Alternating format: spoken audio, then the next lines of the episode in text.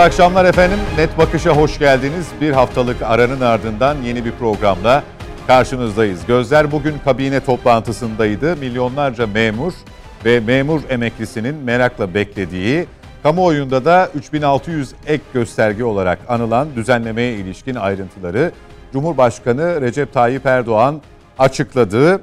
Diğer yandan Suriye'ye yönelik harekatın yol haritasını bu akşam ayrıntılı bir şekilde, kapsamlı bir şekilde haritalı anlatımla masaya yatıracağız. Siyasetin gündemine de başlıklarıyla birlikte bakacağız. Öncelikle konuklarımı tanıtayım sizlere. Her hafta olduğu gibi Nedim Şener, Hürriyet Gazetesi yazarı bizimle birlikte. Hoş geldiniz hoş Nedim Bey. Güvenlik politikaları uzmanı Mete Yarar yine Net Bakış'ın daimi konuklarından. Mete Bey hoş geldiniz. Teşekkür ederim. Ve iletişim uzmanı Sayın Ali Saydam. Merhaba Ali Bey. Hoş Merhaba geldiniz. efendim, teşekkür ederim. Konuğumuz Posta Gazetesi yazarı Sayın Oral Çalışlar bizimle birlikte. Hoş geldiniz Hoş Oral bulduk. Bey. Nedim Şener, e, siyasetin gündemiyle başlayalım. Dedik ki bu 3600 ek göstergeye ilişkin e, detayları Memur Sen Genel Başkanı Sayın Ali Yalçın'dan öğrenecektik ama e, zannediyorum bir değerlendirme toplantısındalar. E, o yüzden e, Net Bakış yayınına katılamadı. O detayları zaten Sayın Cumhurbaşkanı'nın ağzından duymuştuk, dinlemiştik. E, hem kapsamını hem e, rakamları, oranları e, kendisi paylaşmıştı. Biz de değerlendirecektik. Duyurusunu da yapmıştık ama e, katılamadı yayınımıza. E, o yüzden siyasetin başlıklarıyla başlayalım istiyoruz. Şimdi geçtiğimiz hafta yine bir erken seçim tartışmasına tanıklık ettik. Bir yandan da seçim güvenliğini e, uzun bir aradan sonra tekrar konuşmaya başladık. Neden altılı masadan bu yönde bir e, değerlendirme beraberinde de bir rapor yayınlandı seçim güvenliğine ilişkin. Aday tartışması halen durduğu yerde devam ediyor ama farklılık şuydu. Mansur Yavaş'ın açıklaması 2024 yerel seçimlerini işaret ederek bir çıkış yapması tartışmayı biraz daha başka bir yöne çekti ama bugün sen yazında değindiğin gibi zaten Mansur Yavaş'ın adaylığıyla ilgili HDP'nin olur vermemesine yönelik e, haftalardır söylediğin hadise sanki biraz eyleme dönüşmüş gibi gözüküyor. Ne dersin? Tabii. Şimdi e, ortada bir siyaset ve ilke ve politika bildiğimiz anlamda e, tercih farklılıklarını gösterecek öneriler ortaya atacak bir siyasi tutum yok. Onun yerine hep baştan beri yerel seçimlerde oluşmuş 50 artı 1'e nasıl ulaşırız? Yani yerel seçimlerdeki ittifak modelini e, genel seçimlerde, Cumhurbaşkanlığı seçiminde nasıl uygularız üzerine kurulu bir e, şey var. Siyasi anlayış var. O zaman tabii aradaki o partiler arasındaki farklar kayboluyor. İlkeler kayboluyor. Kimin ne dediği, ne demediği ve hatta kendi söylediklerini yalanlayan siyasi e, söylemler öne çıkıyor. Toplumun hepsini gördü. İlginç olan şu, e, 50 artı 1'i sağlayacak aday 3 tane aday üzerine duruluyor. Yani kamuoyunun en çok tartıştığı konular. Böyle olup olmadığını bilmiyoruz. Belki dışarıdan bağımsız bir aday gösterilebilir. Belki bütün partiler ayrı ayrı gitmek, e, aday göstermek e, kararına varabilirler sonunda. Ama hep anket firmalarının üzerine durduğu konu işte 3 ismin üzerinde. Kılıçdaroğlu, İmamoğlu ve Mansur Yavaş üzerine ilerledi tartışmalar. İlginç isimler ortaya çıktıkça bunlarla ilgili tartışmalar kavgalar daha da büyüdü. Ee, yani yani hepimizin ayıpladığı bir şekilde Kılıçdaroğlu'nun aday olmaması konusunda kendi cenahında, kendi çevresinde büyük bir lobi oluştu. Yani onlara yakın gazeteciler, yazarlar, televizyoncular niye olmaması gerektiğini söylediler. En son incitici bir şekilde de onun inancıyla uğraşmaya başladılar. Nereli olduğuyla uğraşmaya başladılar. Bu da tuhaftı. Yani oysa Hani normalde ne beklenir? Rakibi, siyasi rakibi olan kişiler bunları hmm. toplumun önünde tartışıp onu daha e, aşağı çekmeye çalışır. Toplumsal desteğini azaltmaya çalışır falan. Ama öyle olmuyor. Yani en son mesela Altılı Masa'nın en önemli aktörlerinden birisi İyi Parti değil mi? Mesela Yavuz Ağralaoğlu yani çok ilginç bir laf etti. Yani aslında bunu mesela CHP'liler veya işte hatta sağ seçmen bütün e, o Atatürkçü kesim niye dert yani tartışmadı ben çok merak ediyorum. Dedi ki yani CHP'ye oy verdiğini görse bizim sağ seçmen e, affedersiniz yani gusül abdesti alır falan dedi. Yani bunun ne, ne demek ne anlama geldiğini bu toplumda herkes bilir. Yani bir siyasi parti bu şekilde tarif edilebilir mi? Ya da merkez sağ seçmen olmak illa CHP oy vermemek anlamına gelebilir mi? Veya niye böyle diyorsun? Ayrıca bütün bu böylesine bir tanımlama yaptığın partide de aynı zamanda ittifak yapıyorsun. Eğer böyle bir gusül abdesti alman gerekiyorsa o zaman her e, altılı masa toplantısından sonra bir gusül abdesti almanız lazım ki Kılıçdaroğlu'la beraber CHP'lilerle oradasınız. Böyle ayıp kelimeler konuşuyorlar. Yani çünkü niye? İzan, dilin izanı kalmamış artık. Yani hani utanmada kalmayınca her şeyi söylüyorlar artık. Ben onu gördüm siyasette. Mansur Yavaş e, şeydi e, en e, istenen aday. Hatta Ümit Özdağ onu aday gösterdiğinde yer gökünledi. Yani tamam kesin seçilecek isim olarak göründü. Evet anket firmaları hatta Hakan Bayrakçı zaman zaman söyler 17 ayrı anket firmasının yaptığı araştırmada hep birinci çıkıyor. Sonra İmamoğlu, sonra Kılıçdaroğlu falan çıkıyor gibi şeyler e, getirdiler. E, tartışmalar açıldı.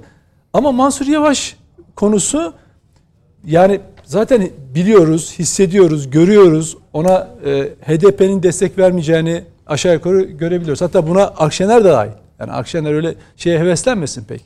Hani e, Mansur Yavaş'a e, öyle bakıyorlar ama Akşener'e de farklı baktıklarını düşünmüyorum ben HDP'lerin. Ama tuhaf olan şu. Altılı Masa'nın bir parçası olmayan görünürde HDP önce Ahmet Türk tarafından sonra da Tayyip Temel tarafından eş genel başkan yardımcısı Tayyip Temel tarafından Mansur Yavaş'a yani onun, onun deyimiyle söylüyorum Kürtler oy vermez.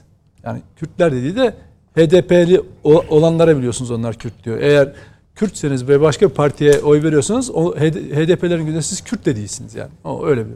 Hatta bir ilerisi aşaması PKK'lı olmayan da Kürt değildir mesela bazılarına göre.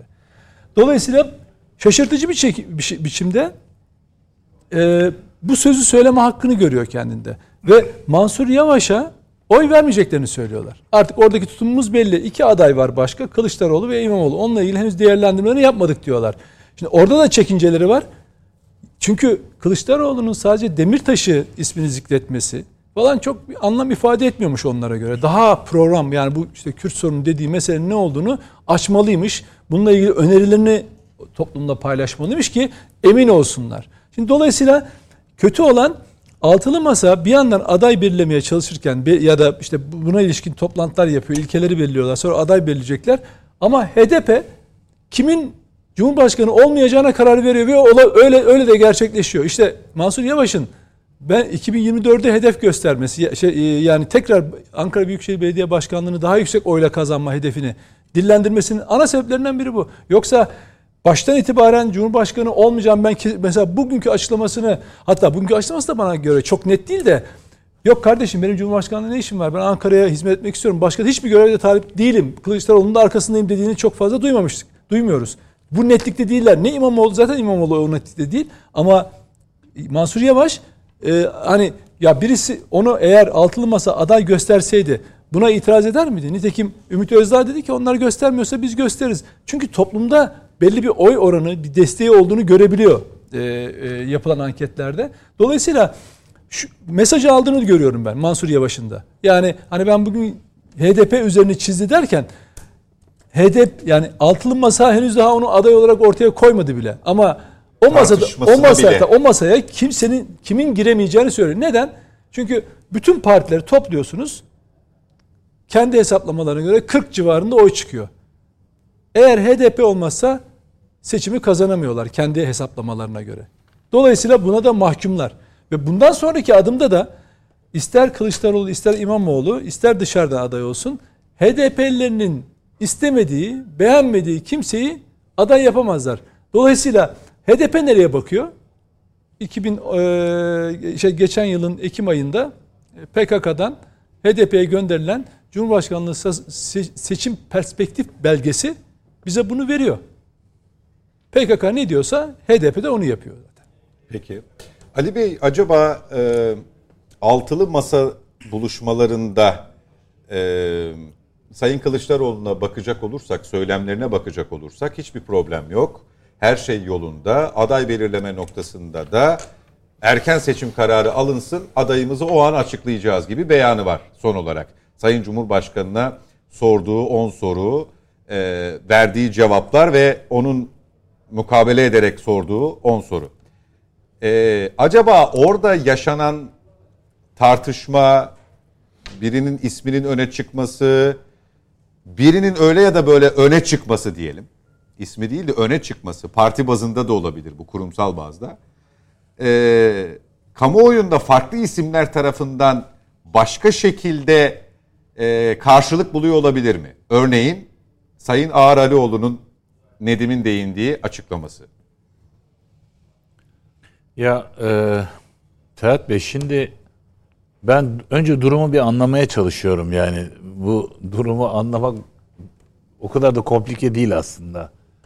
Hani şöyle bir durumla karşı karşıyayız yani. Hani bulmaca soruyormuş hani biri ötekine. E, kışın sıcağı sever, sobanın yanında yatar, miyav miyav der. Adam saatlerce düşünmüş düşünmüş, timsah demiş. Şimdi böyle bir ortam var sanki. Şimdi çok basit bir durum var.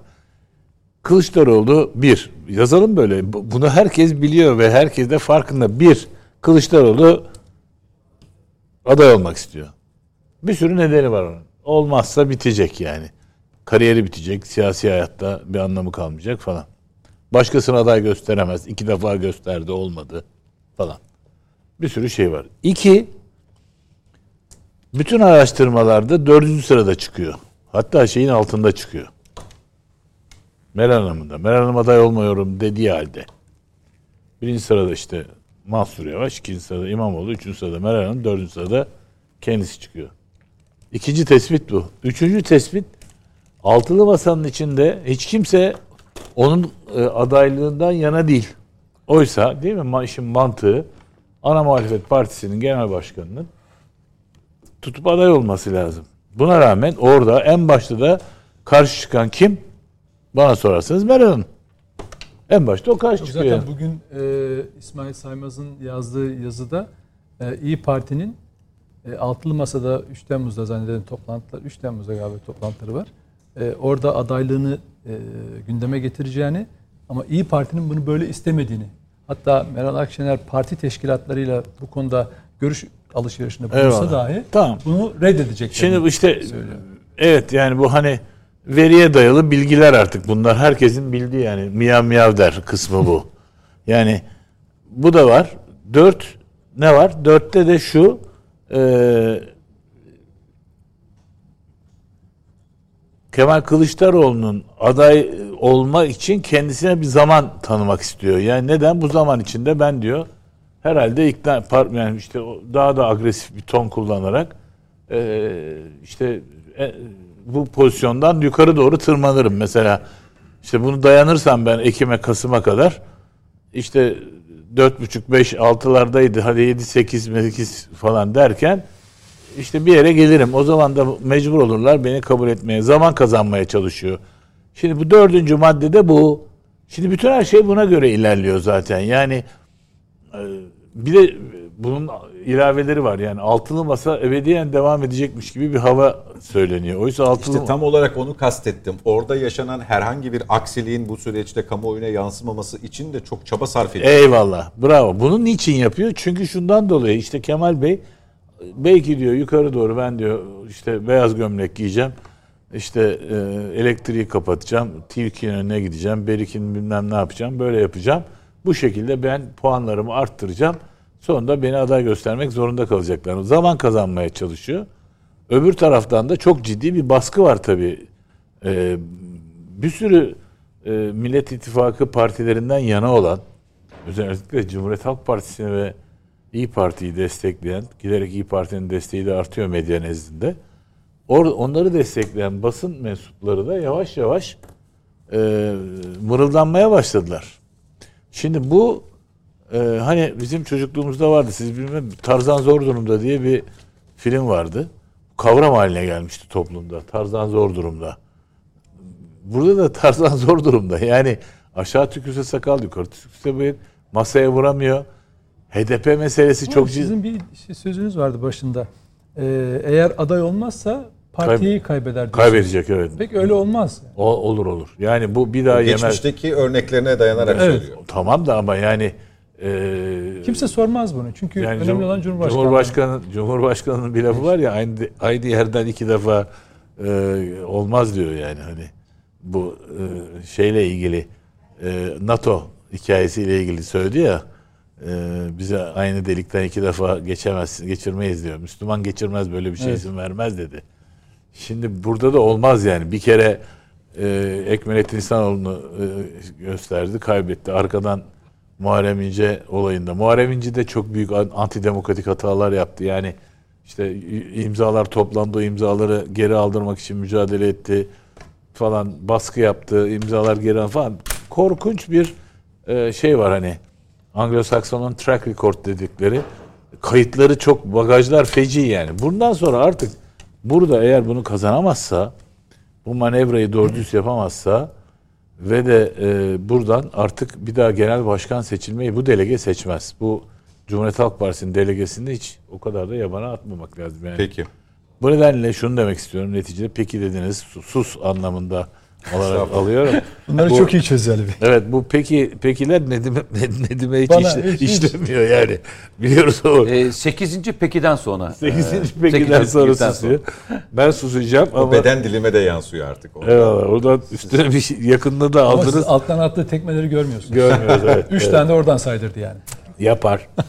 Yapar haklıdır da e, ama biz e, sizin e, veciz konuşmalarınız karşısında sabırla dinliyoruz tabii. Netice-i kelam Ali Bey'in sağ kuvvetli. Sağına oturan dayağı yiyor. Ben anladım yani. Estağfurullah. Estağfurullah.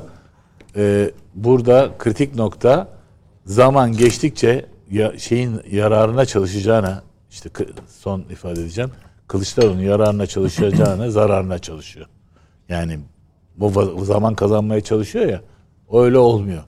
Bugün hasbelkader pek çok yayında yo- yorum- yorumcuları Cumhuriyet Halk Partisi yanlısı yorumcuları körü körüne Cumhuriyet Halk Partisi yanlısı olanlar da dahil dinleme fırsatım oldu. Hakikaten yeter artık diyorlar yani. Bun- onlar bile isyan Ama onlar ediyor. İmamoğlu'cu. Evet İmamoğlu'cu İmamoğlu'cu Yani, yani. pa- şey öyle. Eğer- Başlıklar böyle. Eğer Kılıçdaroğlu yeter derecede bir güç ve gelecek tasarımıyla ilgili bir umut sergilese Özür dilerim. Ötekinin tasarımı ne? Sayın Başkan müsaade eder misiniz? Bakın susmuyor. Bey, benim de solum iyi yani. Geleceğim tekrar. Geleceğim Nedim Bey. Ee, Bak, Sayın Çalışlar. Sayın Çalışlar, e, 2023 seçimi bizim açımızdan çok zor olacak.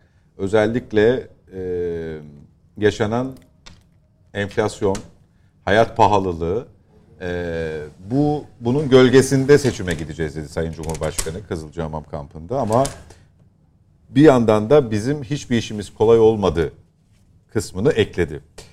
Ee, iktidar tarafında sürekli seçimlerin zamanında yapacağına yönelik beyanlar, yapılacağına yönelik beyanlar duyuyoruz. Yine muhalefette erken seçim ee, geçen hafta bir böyle bir dalgalanma oldu sanki seçim tarihinin öne çekilebileceği. Hani erken seçim değil ama hani bir başka şekilde seslendirme olarak nitelendirirsek şayet öne alınabileceği yönde. Siz böyle bir ihtimal görüyor musunuz? Şimdi ben önce şeyden başlayayım. Altılı masa hikayesinden isterseniz. Yani bir kere altılı masa bence e, tahmin edilenden başarılı çıktı. E, Yarın bozulacak, bugün bozulacak diye başladı hatırlarsınız. Beşi bir yerde dendi vesaire. Fakat süreç içinde partilerin birbirlerine daha fazla yaklaştığı, daha az problemin ortaya çıktığı bir şeye geldi. Yani ben öyle görüyorum. Benim baktığım yerden baktığım zaman çünkü ilk kurulduğu zaman bu çok yaşamaz. İşte bir gün Ahmet Davutoğlu bir şey çıkarır. Bir gün Meral Akşener bir şey çıkarır. Dendi, beklendi, beklendi, çıkmadı. Ve anlaşıldığı kadarıyla seçime altı parti birlikte gidecekler. Öyle gözüküyor. İkincisi yine bu altı parti birlikte Cumhurbaşkanı adayını belirleyecekler. Orada da bir problem yok. Ve şimdiye kadar da zaten bu konuyu hiç konuşmadılar. Yani kim Cumhurbaşkanı adayı olacak meselesi gündemine gelmedi şeyin. Mümkün mü böyle bir şey? Altılı Masa'nın gündemine gelmedi. Bil- biliyorum ben. Tek tek sordum o masaya katılanlara. Cumhurbaşkanı kim olacak sorusu gündemine gelmedi şeyin.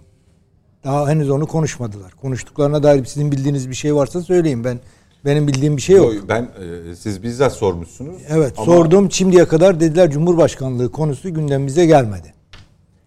Şimdi bir isim, kere isim de konuşulmadı. İsim de konuşulmadı. Tamam. bil- bildiğimiz şey nedir? Üç tane aday olduğu, işte biraz önce arkadaşlar da anlattılar. İmamoğlu, Yavaş ve Kılıçdaroğlu. Bunlar içinde Yavaş'ın en yüksek kamuoyu araştırmalarında oyu aldığı çıkıyor ortaya. Ama görünen o ki Kılıçdaroğlu onların ikisine de yol vermeyeceğini söylüyor ve kendi adaylığı üzerinde ısrar ediyor. Bunun ne nasıl sonuçlanacağını göreceğiz. Daha yalnız bu parti içi bir mesele olmaktan partiler arası bir mesele haline dönüşmedi. Şu anda parti içi bir mesele ve bu net bir şekilde söyledi Kılıçdaroğlu hatırlarsanız. Eğer 6 partinin, 5 partinin lideri benim aday olmamı uygun görürse bundan gurur duyarım dedi. Yani adayım dedi. Onların beni desteklemesini bekliyorum dedi. Buna karşı kimse bir şey demedi daha. Yani hayır biz göstereceğiz, hayır göstermeyeceğiz. Ben dün e, Büyükada'daydı Ali Ba- Babacan. Uzun uzun şeyleri konuştum. Yani ne oluyor, nereye gidebilir bu iş, nasıl yürüyebilir? Yani edindiğim izlenim şu, ilginç bir şey oldu. Ee, Babacan'ı, CHP'li belediye başkanı, CHP ilçe başkanı, CHP kent konseyinden üyeleri falan bir kendi partilerinden biriymiş gibi karşıladılar. Bu şu bakımdan ilgimi çekti. Yani giderek bu muhalefet etme ve ortak muhalefet etme daha birbirlerini psikolojik Saflar sıklaşıyor diyorsun. saflar sıklaşıp öyle bir izlenim edindim yani. CHP'lilere şey aks- aksi gelmedi. Ama oralar onun adı şey düşmanımın düşmanı dostumdur. Ya ne, nasıl tarif edersen et sonunda birbirine yakınlaştığını Ama işte bak görüyoruz. şimdi bir şey ben onu aradım o cümleyi. Ali Babacan keşke şunu sorsaydınız. Hani diyorsunuz ki çok iyi anlaşan bir altılı masa. Oysa diyor ki Ali Babacan ortaklarımızla parlamenter sistem dışında anlaştığımız hiçbir konu yok. Ama onu şundan söylüyor. Daha henüz anlaşamadıkları için söylemiyor onu. Gündeme getirdikleri şimdi bir bir yol haritası var hazırladıkları. Yol haritasından kabul edilenleri kabul edip geçiyorlar. Kabul edilmedik bir şey yok daha henüz. Reddedilmiş bir şey yok. Yani, o anlamda söylüyor. Dört, yani bilmiyorum. Dört toplantıdır mesela bunu mu konuşuyorlar? Yok. Parlamenter sistem. Hayır bu şey bak, on maddelik Zaten bunların bir araya gelmesinin sebebi de bu değil mi? Nedim Şener. Öyle ama o çok daha büyük bir demokratik perspektif çiziyorlar onlar kendi Ya şimdi işlerinde. parlamenter rejime ama geçiş. mesela, özür dilerim. Ee, Kılıçdaroğlu her gittiği her ortamda imkanı bulduğunda Demirtaş için neler söylüyor? Mesela İyi Parti Genel Başkanı bunu söyleyebiliyor mu? Aynı şekilde tutum alabiliyor mu en azından? Şimdi şöyle bir Şimdi şey ta- var. Şöyle ayrıştıkları konuları konuşmamak üzerine bir masa Ya şimdi şöyle- Dediğiniz o anlamda doğrudur Şimdi yani. zaten şey nedir? İttifak dediğin nedir? Herkesin birbirine benzemesi değil. Ortak noktaların belirlenmesi. Şimdi mesela ben şeye dikkat ettim. Ee, Kılıçdaroğlu Diyarbakır'dayken o gün Fox TV'ye çıktı şey. Meral Akşener. Canlı yayın yapıyor şeyler televizyonlar. Ee, orada mesela işte Kürt sorunu vardır dedi. İlk defa CHP Genel Başkanı olarak. CHP tarihinde ilktir. Kürt sorunu vardır. Son Va- Van'da mı? Van, yok şeyde Diyarbakır'da. Ha, de- ondan önce e, açıklama yapmıştı. Hiç Kürt sorunu vardır sözünü CHP Genel Başkanı kullanmadı. Tarihi olarak ilk kullanışıdır. Ya Kürt hatta sorunu biz çözeriz HDP muhataptır dedi ya bir açıklama. Ama HDP çözeriz muhalefeti dedi. başka. Biz Yani hayır çözeriz, Kürt sorunu dedi. vardır. Kürt, Kürt sorunu sorunu biz çözeriz. Yok. dedi üstad ya. Sorunu biz çözeriz. Şimdi Kürt sorunu vardır cümlesini ben bu meseleye Bu meraklıyım. Son, yani, Diyarbakır, Diyarbakır gidi gezisinde. Son. Evet. Diyarbakır, orada neyse diyelim ki ben yanlış hatırlıyorum. Önemli olan şu. Orada Meral Akşener bütün o konuşmaları dinledikten sonra gayet makul bir şekilde tabii ki birlikte hareket ediyoruz. O görüşlerine saygım var. Birlikte devam edeceğiz diye açıklama yaptı. Yani şöyle bir şey yapmadı. Vay be neler söylüyormuş. Bizim hiç duy- duymadığımız şeyleri konuşuyor. Yani ki tepki göstermesi mümkün olabilen bir sürü şey söyledi orada şey. Ee, Kılıçdaroğlu. Yani e, bir kere gerçekçi bakalım. Altı altılı masa ittifak içinde gidiyor. Çünkü onlar açısından şöyle bir şey var. Bunu terk ettikleri zaman iktidar şansını kaybedecekler. Bir tek şansları var. Birlikte hareket ederlerse ve HDP ile de ittifak yapabilirlerse iktidar şansları var. O iktidar şansını bırakıp bir yere gitmek artık o partiler açısından kolay bir mesele değil. Bu gerçeği görelim. Yani altılı masa öyle hut deyince böyle olacak, hut deyince böyle olacak, böyle bir şey olmayacak. Bu devam edecek. Ya kazanırlar kazanmazlar o başka mesele ama eğer orayı mesela İyi Parti terk ederse kendisini terk etmiş olur. Veya başka partiler. Ya siz tek adayda şeysiniz. e, tek aday çıkaracaklarını düşünüyorsunuz. evet. Öyle mi? Yani Eğilimi o yönde. So- Bir Yani şey sordu- sorayım ya. Diyelim ki Kılıçdaroğlu adaylığını kabul ettiler. Sahaya çıktılar parlamento seçimleri için birbirleriyle de mücadele edecekler değil mi? O ayrı. Onu Ya, yapıyorlar. parti nasıl mücadele edecek onu adayla Şimdi şu, Partisi- şimdi nasıl bir seçim ittifakı yapılacak bilmiyoruz. Daha şimdi önce Cumhurbaşkanı adayısı. Da konusunda bir birlik sağlanacak. Doğru. Sonra da sağladılar. seçim ittifakı meselesi gündeme gelecek. Bir ihtimal o üç parti ayrı girecek, HDP ayrı girecek, İyi Parti ayrı girecek, CHP ayrı girecek. Be- belki birlikte Herhalde girecek. ama onda sahada yani bir yandan Cumhuriyet Halk Partisi'nin genel başkanını desteklerken sahada Cumhuriyet Halk Partisi ile veya programına ters kendini ona eleştirel bir pozisyona nasıl sokar ya? Şöyle yapacak. Yani bir gariplik var gibi. Yo, yo şöyle olacak. Bunlar birbirlerini destekleyen yönleri öne çıkaracaklar ve birlikte Hmm. siyaset yaparak iktidara yürümeye çalışacaklar. Bundan daha doğal ne var? Cumhurbaşkanlığı seçimiyle ilgili çok iyi anlıyorum da şeyi anlamıyorum. Orada da öyle yapacaklar. Orada Hmm. da mecliste çoğunluğu sağlamak için birbirinin ayağını çelme takmak yerine birbirlerini kollayan, bir yerde Hmm. destek gerekiyorsa destek veren. Karşı çıkmayacaklar. yani. Tabii tabii yani bu böyle bir yolculuk. Oradan milletvekili çıkaracak, bir iki çıkarmayacak O, falan. tabii ona pas atacak. O diyecek ki burada biz daha kuvvetliyiz. Siz aday çıkarmayın. Tamam. bir sürü hesap yapılacak. Yani o kadar şey bakmayın yani. Buna biraz önemli bir mesele halinde Türkiye'nin önünde. Bu şöyle bir şey. Aslında referandum olacak. Cumhurbaşkanlığı hükümet sistemini bu halk referandumla Abi bir şey evet soracağım. veya hayır diyecek. Babacan'la görüştüğünüze göre hafta sonunda böyle kendisinin açıklaması vardı. Ortak aday çıkaramazsak ben adayım demişti. Ee, böyle bu fikrinde hala kararlı mı? İkincisi de ortak aday fikrine hala şey mi? Sıcak mı? Ya hiç Veya Kılıçdaroğlu'nun üçüncü bir soru daha sorayım size. Üç, Kılıçdaroğlu'nun adaylığına o ne diyor? Şimdi onu, Konuşmamışlar ki o- hiç. onu, sor- onu sormadık. Şunu sordum ben. mı? Ben şunu sordum. Dedim ki e, şey e, CHP'nin önerisi Kılıçdaroğlu başkan 5 genel başkan ya- da başkan yardımcısı. bu formül. Evet dedi bu formülü öneriyorlar onlar dedi. Bu formül olabilir, başka bir formül olabilir dedi. Daha henüz dedi bu konuda net bir durumumuz yok dedi. Ben dedim ki yani CHP'nin önerisi çünkü ben sordum CHP'lilere. CHP'liler biz diyorlar şeyi öneriyoruz. Cumhurbaşkanı adayı Kılıçdaroğlu, diğer genel başkanlar da protokolle genel başkan yardımcısı, Cumhurbaşkanı yardımcısı. Ve Bu- onlar bu da gündem- kampanyaya adeta Cumhurbaşkanı seçilecekmişçesine Tabii. yüklenecekler. yani. Yüklenecekler. CHP'nin önerisi bu. Diyor ki bunu CHP bize önerdi dedi. CHP'nin önerisi olarak duruyor bu ortada dedi. Yani kendilerine herhalde. Şimdi bakacağız dedi. Ya bu olacak dedi ya başka bir formül bulacak. Daha henüz dedi bunu netleştirmiş O zaman değil. Kılıçdaroğlu adı iyice öne çıkıyor yani bu anlamda değil mi? Şey Evet, yapıyor yani. tabii, tabii. Önde belirliyor. Yani pa- şimdi parti liderleri açısından Kılıçdaroğlu formülü dışında bir formül şu anda pek gözükmüyor. Ama bu gözükmüyor demek olmayacak anlamına değil gelmiyor. Daha henüz bu konuşulmuş. kazanacak aday falan lafların nasıl? nasıl Şimdi ona verdikleri cevap da ilginç. Şimdi şöyle dedi. Ben onu da sordum. Dedim ki yani bu işte Aleviler oy vermez, Aleviye oy vermezler. Buna dediler ki şeylere bakın. Seküler oylara bakın şeye destek verecek. Toplam kaç oy ediyor dediler. Yani İyi Parti yüzde 15 civarında oy alırsa, CHP yüzde 26-27 alırsa, ha- ha- şey HDP yüzde 12 oy alırsa yüzde 55 ediyor dediler. Herhangi bir dindar oya ihtiyacı olmadığı çıkıyor ortaya. Ya bir de Üstad ben gerçekten işini yapacak adam olduğu zaman toplum buna itimat ettiği zaman hiç fark etmez öyle inancını falan kimsenin Bence de yapmaz. Hiçbir zaman olmaz Yani ya. öyle olsa Ya hocam bile- Bir de bir şey söyleyeyim. Şimdi bi- bizim bölge üçüncü bölge mesela. Ben CHP'ye oy verdim. Kürt, Türkçe biliyor. Alevi e, tamam mesela Şimdi oy ver. Bu- Yani bu ben dediğin- oy vermedim mi? Bizim Sağ- seçmen bu konuda bence çok düzgün davranır. Tabii canım ya. Hiç, problemi yok. Ya Ama işte ona da cevapları öyle. Bak yani öyle mezhep falan bakmaz yani. Partisine oy verir. orada da Adayı yani ce- ona şey da cevapları şu. Diyorlar ki Çok yaz, yaz ya. diyorlar üç partinin şeyini alt alta. Seküler partiler. Üçü de İyi Parti, CHP ve HDP. Zaten %50'yi geçiyor diyorlar kamuoyu yoklamalarında.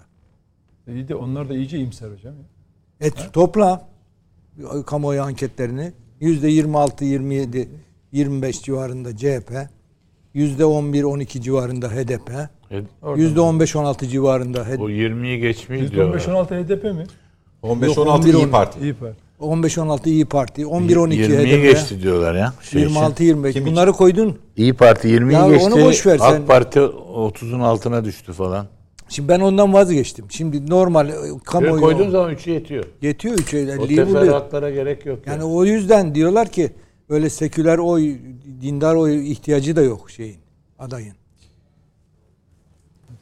Benim bildiğim yerden, baktığım yerden böyle görünüyor şey. Tabii. Peki erken seçim Erken seçim ben sordum Ali Babacan'a. dedi ki yani olabilir Kasım ayında dedi erken seçim. Ben de dedim ki niye olsun yani?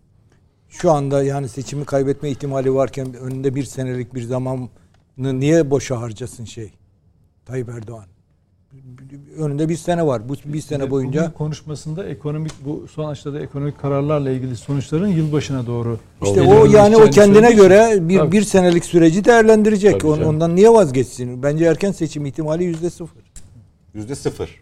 Benim kanaatim yüzde sıfır. Peki. Ben çok iddia kazandım. Mete Bey e, size hem bu altı mas altılı masanın seçim güvenliği raporunu hem de bu tartışmanın neden ortaya çıktığını soracağım ama e, biz yine programlarımızda zaman zaman e, seçim güvenliği üzerinden olmasa da belli provokatif e, eylemler üzerinden bir şeylerin deneneceğine dair öngörüleri ortaya koymuştuk ki bunların bir kısmı da yaşandı. Ee, bu bununla ilgili bir şey mi? Yoksa siyaseten bir ön alma çabası mı? Ee, bir güvenlik endişesi kaynağıyla mı böyle bir rapor yayınladı Altılı Masa? Şimdi şöyle söyleyeyim yani seçim güvenliği dediğinizde iki türlüsü var bunun. Bir defa Türkiye'nin istikrarlı istikrarı anlamında güvenlikten kastediyorsanız o başka bir kavram. Seçim güvenliği dediğinizde sandık güvenliğine, direkt sandık güvenliğine yani adayların e, propaganda yapma özgürlükleri, e, onların sahada bulunduklarındaki emniyetten falan, alınması, torbalar çalınması. e, oradaki yetkililerin yani görevlilerin işte sandık başkanları ve işte e, bu Yüksek Seçim Kurulu'na yeni seçecek olan adayların seçilme e, şartları, e, sandık güvenliği bunların tamamı e, seçim güvenliği ile ilgili. Yani Türkiye'de e, yani katılım oranına baktığınızda yani dünyadaki en fazla katılım oranlarından bir tanesine e, neredeyse işte geçen gün Fransa'da oldu. Değil mi? Yüzde otuzlar civarında bir katılımla e, seçime gidildi. Türkiye'de e, yüksek oranda katılım var ve e, çoğunlukla da bu katılımda sandıkların başında e, şeyler. Şöyle. Çok şeffaf aslında bizdeki seçim. İşte onu söylemeye çalışıyorum. Seçim son derece şeffaf Yani bu ve anlamda güvenli. e, bence Buna İnsan, rağmen niye bence bir insanlar şunu söylemeli. Yani şunu söyleyebilmeli. Tam anlamda neden endişe ediyorlarsa topluma bunu açıklayabilmeli. İşte bunu yani, sordum aslında. Ya ama şimdi buna bunun örnekleri varsa bu örneklerle ilgili tepkilerini açıklamalı. Sandığa gidip sandıkta oyunuza sahip olduğunuz müddetçe e, Türkiye'deki se- seçim sistemi bugüne kadar hiç error vermedi. En şeffaf. Dünyanın en şeffaf sistemlerinden biri bizim sistem. Ya şeyi geçen gün Hakan Barış çok güzel bir örnek verdi özür dilerim. Estağfurullah buyur. Ee, son yerel seçimde İmamoğlu ilk seçimde 13 bin 14 bin oy vardı. 17. 17 bin. Şimdi düşünün milyonlarca oy kullanılmış. Ee, hükümet yine aynı. Ee, İBB de o zaman AKP'nin elinde ve bütün sistemi de hükümet kontrol ediyor. Ama 15 bin kişilik bir hile Engel olamıyor. engel olamıyor değil mi? Bak 13, 14, 17 bin kişilik farkla aldı. İki- Seçimi iki yenilemek zorunda kaldı. İki tane Ya- sandık çalsalar yırtacaklar ya yani. Her, her sandığa iki tane sahte işlem şey koysalar yani bütün sandık sayılarını bölün. iki tane sandık şey koyun. Size daha güzel bir hikaye anlatayım. Şimdi seçimden önce İmamoğlu'yla bir Sorun grup yok. gazeteciye sohbet ediyoruz. Üstadlar bu işin gerçekten kompetan. Dinlemeyi severim. So- sohbet, sohbet ediyoruz. Dediler ki bir CHP'ye yakın gazeteciler. Ama dediler seçim güvenliği çalacaklar. İmamoğlu dedi ki hiç öyle bir şey olmaz dedi. Tam tersine Türkiye'deki seçim si- sistemi çok şeffaftır ve benim hiçbir endişem yok bu konuda dedi. Bir sinirlendiler şeye İmamoğlu'na. Sayın İmamoğlu Kılıçdaroğlu geçen gün çizdiler üstünü yani. O Benim gözümün önünde ben benim de gözümde kıymeti arttı. Tabii, o, o, o şöyle bir şey. Eğer olası bir kaybetti, kaybetme ihtimaline karşı argüman geliştirmek için ortaya atılan bir şey yok. Ama adam dedi Hipotez. ki yani ben seçimden hiç endişem yok dedi. Tabii. Hiç boşuna endişelenmiyor. işi bilenler zaten Ee, Sayın. Kılıçdaroğlu geçen gün aslında e, onun işaretini verdi. Dedi ki geçen sefer dedi yemek vermekleri için sandıkları terk eden insanlar var dedi. E, biz onun tedbirini şimdiden alıyoruz. Sandığın başına her türlü şekilde sahip olacağız dedi. Geçen gün bir hani e, seçimle ilgili konuşmasında dinledim. E, doğru sandığının başında durursan o günkü gibi e, ya 376 ne oldu sandığın e, şeyi var mı? ne derler sandık tutanağını bize bir fotoğraflayıp atar mısınız hani başkalarında? İstemeyip tek tek kurullarınızı yaptığınızda hiçbir şekilde sistem sıkıntı vermiyor. Ha başka bir şey varsa mesela şunu geçen günlerde çok tartışılıyor. Ee, onu da Sayın Bakan buradaydı. Hani hatırlarsınız hep beraber sorduk. Yani Türkiye'de oy verecek olan kişi sayısına kadar diye sorduğumuzda şunu söyledi.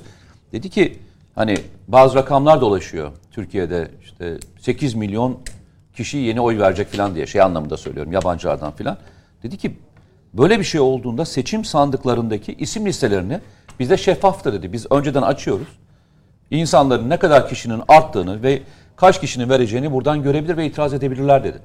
Yani Türkiye'deki sistem bu şekilde çalışıyor. Ha bunun dışında bizim bilmediğimiz, görmediğimiz bir şey varsa söyleyebilirler. Biz de orada, burada gerçekten söylüyorum. Bu sistemin sağlanabilmesi için e, elimizden gelen bütün uyarıları yapmaya devam ederiz. İkinci büyük tehlikeyi e, Sayın e, Kılıçdaroğlu şey demişti. Siyasi suikastlar olacak demişti. E, onu da sorduk burada hep beraber. Yani varsa böyle bir şey e, söyleyin biz de çıkalım. Bunun olmaması için e, mücadele edelim. E, sorulduğunda e, yapana, yapana sorun dedi. Yani ben açıkçası şunu söyleyeyim. Bu bu kadar çok e, büyük konuların altı doldurulmadan konuşulması gereken konular olduğunu düşünmüyorum ben. Çünkü bu potansiyel anlamda Türk demokrasi içinde sıkıntılı konular. Yani şöyle bir şey yok. İşte şu anda e, yerel e, CHP'nin yönettiği belediyelerin toplamı ne kadar yönetiyor Türkiye'nin? %65'ini yönetiyor. Doğru mu? %65'ini yönetiyor. Yüzdesine Yok yok kendileri söylediler. Aşağı yukarı evet. %65'ini yönetiyor.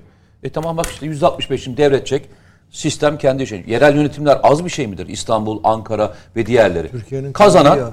Kazanan geliyor ve gidiyor. Bugüne kadar darbe dışında bizim hayatımızda seçimle gitmeyen kimse olmadı. Yani ben gitmiyorum diyen kimse olmadı. İsmet Paşa gitti ya 1950'de. Koca İsmet Paşa. O yüzden hani e, en iyi işleyen sistemimizi eleştireceksek bakın ben şuna şeyim katılıyorum. Eğer bir usulsüzlüğü şimdiden fark ettiyseniz belgesini koyun bize savaşalım bunun için. Ama en iyi işleyen sistemlerimizden bir tanesiyle ilgili kuşku uyandırmaya başladığınızda sizin legalitenizde seçilenin de legalitesi konusunda şüpheyi şimdiden oluşturmaya başlarsınız. Evet. Çünkü bir sonraki seçimde kim kazanıyorsa o da aynı muhataplara, e, aynı şekilde muhatap olacak. Eğer bu kadar garantiyse bu sistem savunalım. Eğer sıkıntısı varsa da hep beraber mücadelemizi yapalım. Ben birkaç not aldım. Onları istersen e, eğer müsaaden varsa söyleyeceğim, söylemek isterim. Şimdi geçen gün e, hatırlarsanız e, Selahattin Demirtaş cezaevinden bir e, şey attı. Ben dedi şu andaki bu kadar rahatlıkla konuşanlara şöyle bakıyorum dedi. 1130 milletvekili çıkartıyor şey. E, muhalefet yani altılı masa. 3 cumhurbaşkanı bir tane de başbakan var dedi masada. Bunu ben söylemedim. Bunu söyleyen kimdi? Selahattin, Selahattin Demirtaş. Demirtaş. Yani 6 artı 1 diye çok konuşulan o birin e, önemli temsilcilerinden bir tanesi. Herkesin dışarı çıkartmak istediği kişilerden bir tanesi. Çünkü sebebi neydi? Herkesin rakamlarına göre baktığınızda aslında e, çok da rahat olmayın bu sistem böyle değil dedi yani. Hani sizin konuşmalarınızda gerçek hayatın e, gerçekliği böyle değili söylemeye çalıştı. Ben de şimdi rakamları topluyorum.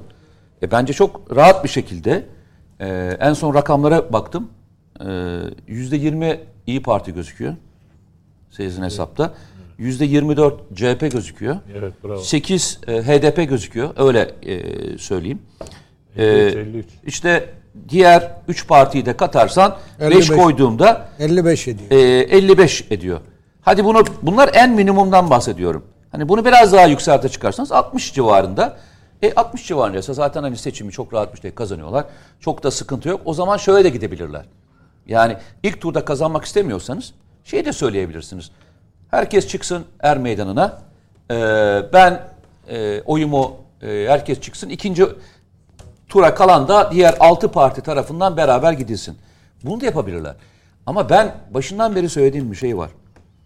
Bu masada iki şey birbirine karıştırılıyor.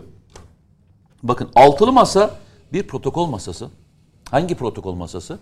Şeyin protokolü bu. Cumhurbaşkanı seçim protokolü değil. Başkanlık sistemine geçişin protokol masası.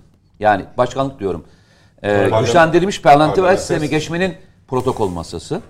Sonra bir dörtlü ittifak var. O bir seçim ittifakıydı. O ayrı başka bir masa. Sonra 6 artı 1 var. O başka bir e, masa. E, bir de ne var? E, iki partinin sonradan girdiği, e, ikisinin beraber yürüttükleri başka bir masa var. Bu işin içinde bırakın bu kadar dört tane farklı oluşumu bir de başka bir şey daha söyleyeyim. Ben dörtlü ittifakının da ben sürecin tamamladığını düşünüyorum. Niye? İyi Parti hatırlayın HDP'nin açıklamasından son açıklamasına baktığınızda Meral Akşener'le çok sert açıklama yaptı. Açıklaması neydi? Yani eleştirdiği en önemli kişi e, o en son şu 1130 milletvekilinde hedefe koyduğu kişi Meral Akşener'di. Bayan bayan diye bahsettiği kişi başka bayan olmadığına göre Sayın Meral Akşener'in kendisiydi. Sonra bakıyorsunuz e, işte Yavuz Are, Areloğlu'nun yani söylediği kelime e, hani e, biraz hani şaka yollu söyledi ama normalde kavgada söylenmez. Açık ve söyleyeyim? Kavgada söylenmez bu laf. Beraber ittifaka gidip seçime gideceğiniz bir yere gittiğinizde e, sizin seçimle beraber olduğunuz kişiye bu kelimeyi sarf ettiğinizde insanlar da sonra başka türlü sorular sorlar, sormaya başlarlar. Bunların işaretine, tonuna baktığınızda, tonuna baktığınızda ben size söyleyeyim. Ben İyi Parti'nin ben dörtlü ittifakın içine seçime, şey, e, seçime gideceğini düşünmüyorum. Cumhurbaşkanlığı seçiminde de tek adayla gideceğini düşünmüyorum. Ben başından beri işaretleri de bakın daha hiç kavgalar, mavgalar böyle sert konuşmalar yokken bile söylediğim kelimelerden bir tanesi buydu. Üç değil dört tane beş tane ittifakla gidecek dedim hatırlarsanız bu seçime giderken. Bunlardan bir tanesi işte şeyin içinde olduğu Cumhur İttifakı. Millet İttifakı'nın içerisinde e, şey kalabilir. E, Saadet Partisi kalabilir. E, CHP kalabilir. Ama buradan İyi Parti kopacaktır dedim. İyi Parti buradan kopacaktır. Çıkacaktır. Çıkışıyla ilgili de açıklamasını topluma söyleyerek yapacaktır. Bunun için belli bir orana çıkması gerekiyordu. Çünkü İyi Parti bu işin içine niye girmişti hatırlarsanız? Geçen seferki baraja takılmamak için girmişti. Baraj sorunu olmayan bir partinin gidip de böyle bir ittifakın içinde yer alıp kendisini sıkıntıya sokacak, merkez saha oturtturacak bir e, durumun içine yer alacağını zannetmiyorum. O yüzden de evet Cumhurbaşkanlığı seçimi sırasında partiler birbirinden farklı davransalar da sonuçta e, aynı kişiye oy verip verilmeyeceği e, yine e, insanların kendisine kalacaktır. Şöyle bir oran yok dünyanın hiçbir yerinde. E, benim oranım yüzde 45. E, Cumhurbaşkanı birisi çıktığında herkes blok halinde yüzde 45'te gidip ona oy verecek diye dünyanın hiçbir yerinde böyle blok bir e, oy oranı söyleyemezsiniz. Bu lehte de olabilir, aleyhte de olabilir. Yani başka yerden de size oy geçebilir. Sizden de oy geçebilir. Oransal anlamda bir seçime girildiğinde size kesinlikle oy verilecek demenin çok net olduğunu düşünmüyorum. Senin söylediğine göre bir bağımsız hareket ediş zaten masanın dinamiğini de ortadan kaldıracaktır. Hayır şöyle söyleyeyim ben. Şunu söylemiyorum bakın şunu söylemiyorum. Bu partiler... Hayır hayır varsayım üzerinden söylüyorum. Yani siz ortak hareket etseniz de. Ya ben iyi Partiliyim. İyi Parti'ye oy verdim. Ee, ama gidip ben Kemal Kılıçdaroğlu'na oy vereceğim anlamına gelmez bu. Veya ben MHP'nin içindeyim. Ben MHP'nin içinden gidip e, Sayın Erdoğan'a oy vereceğim anlamına gelmez. Eğer öyle olmuş olsaydı geçen seçimde e, Sayın Cumhurbaşkanı'nın aldığı oy çok daha yüksek olurdu. Yani MHP ile e, şeyin oylarını toplayıp bir de başka partilerden de verebilenler olur. Yani böyle bir şey yok. Sıfır oy yani diğer partiden sıfır oy alacak diye bir kavram olamaz. Ona baktığınızda oradan bile verilmeyen e, insanlar olabilir ve bu, bu bir gerçektir. Bu rakamların e, altına üstüne konulacağı yer açıkçası kişi profilleri de önemlidir. Ben çoğunlukla şunu anlamakta zorlanıyorum. Yani insanlar belediye seçimlerini, belediye seçimlerinde kendisini yönetecek kişiyi seçerken, bu kadar seçici davranırken, kendisini 5 sene boyunca seçecek, yönetecek kişiyi seçerken bu kadar şey olduğunu mu düşünüyorsunuz? Yani önemli değil. Yani ne olacak yani? Belediye başkanı seçerken, belediye hizmetlerini alırken hiç e, sıkıntı olmayacak ama Cumhurbaşkanını seçerken hiç kişinin niteliğine, vasıflarına, yönetebilme kabiliyetlerine falan bakmayacağını falan mı düşünüyoruz? Yok. Tam tersine. Ben bu oranın, inceleme oranının siyasi elimden çok daha uzun bir vadede kişilik analizi de yapılarak verileceğini düşünüyorum.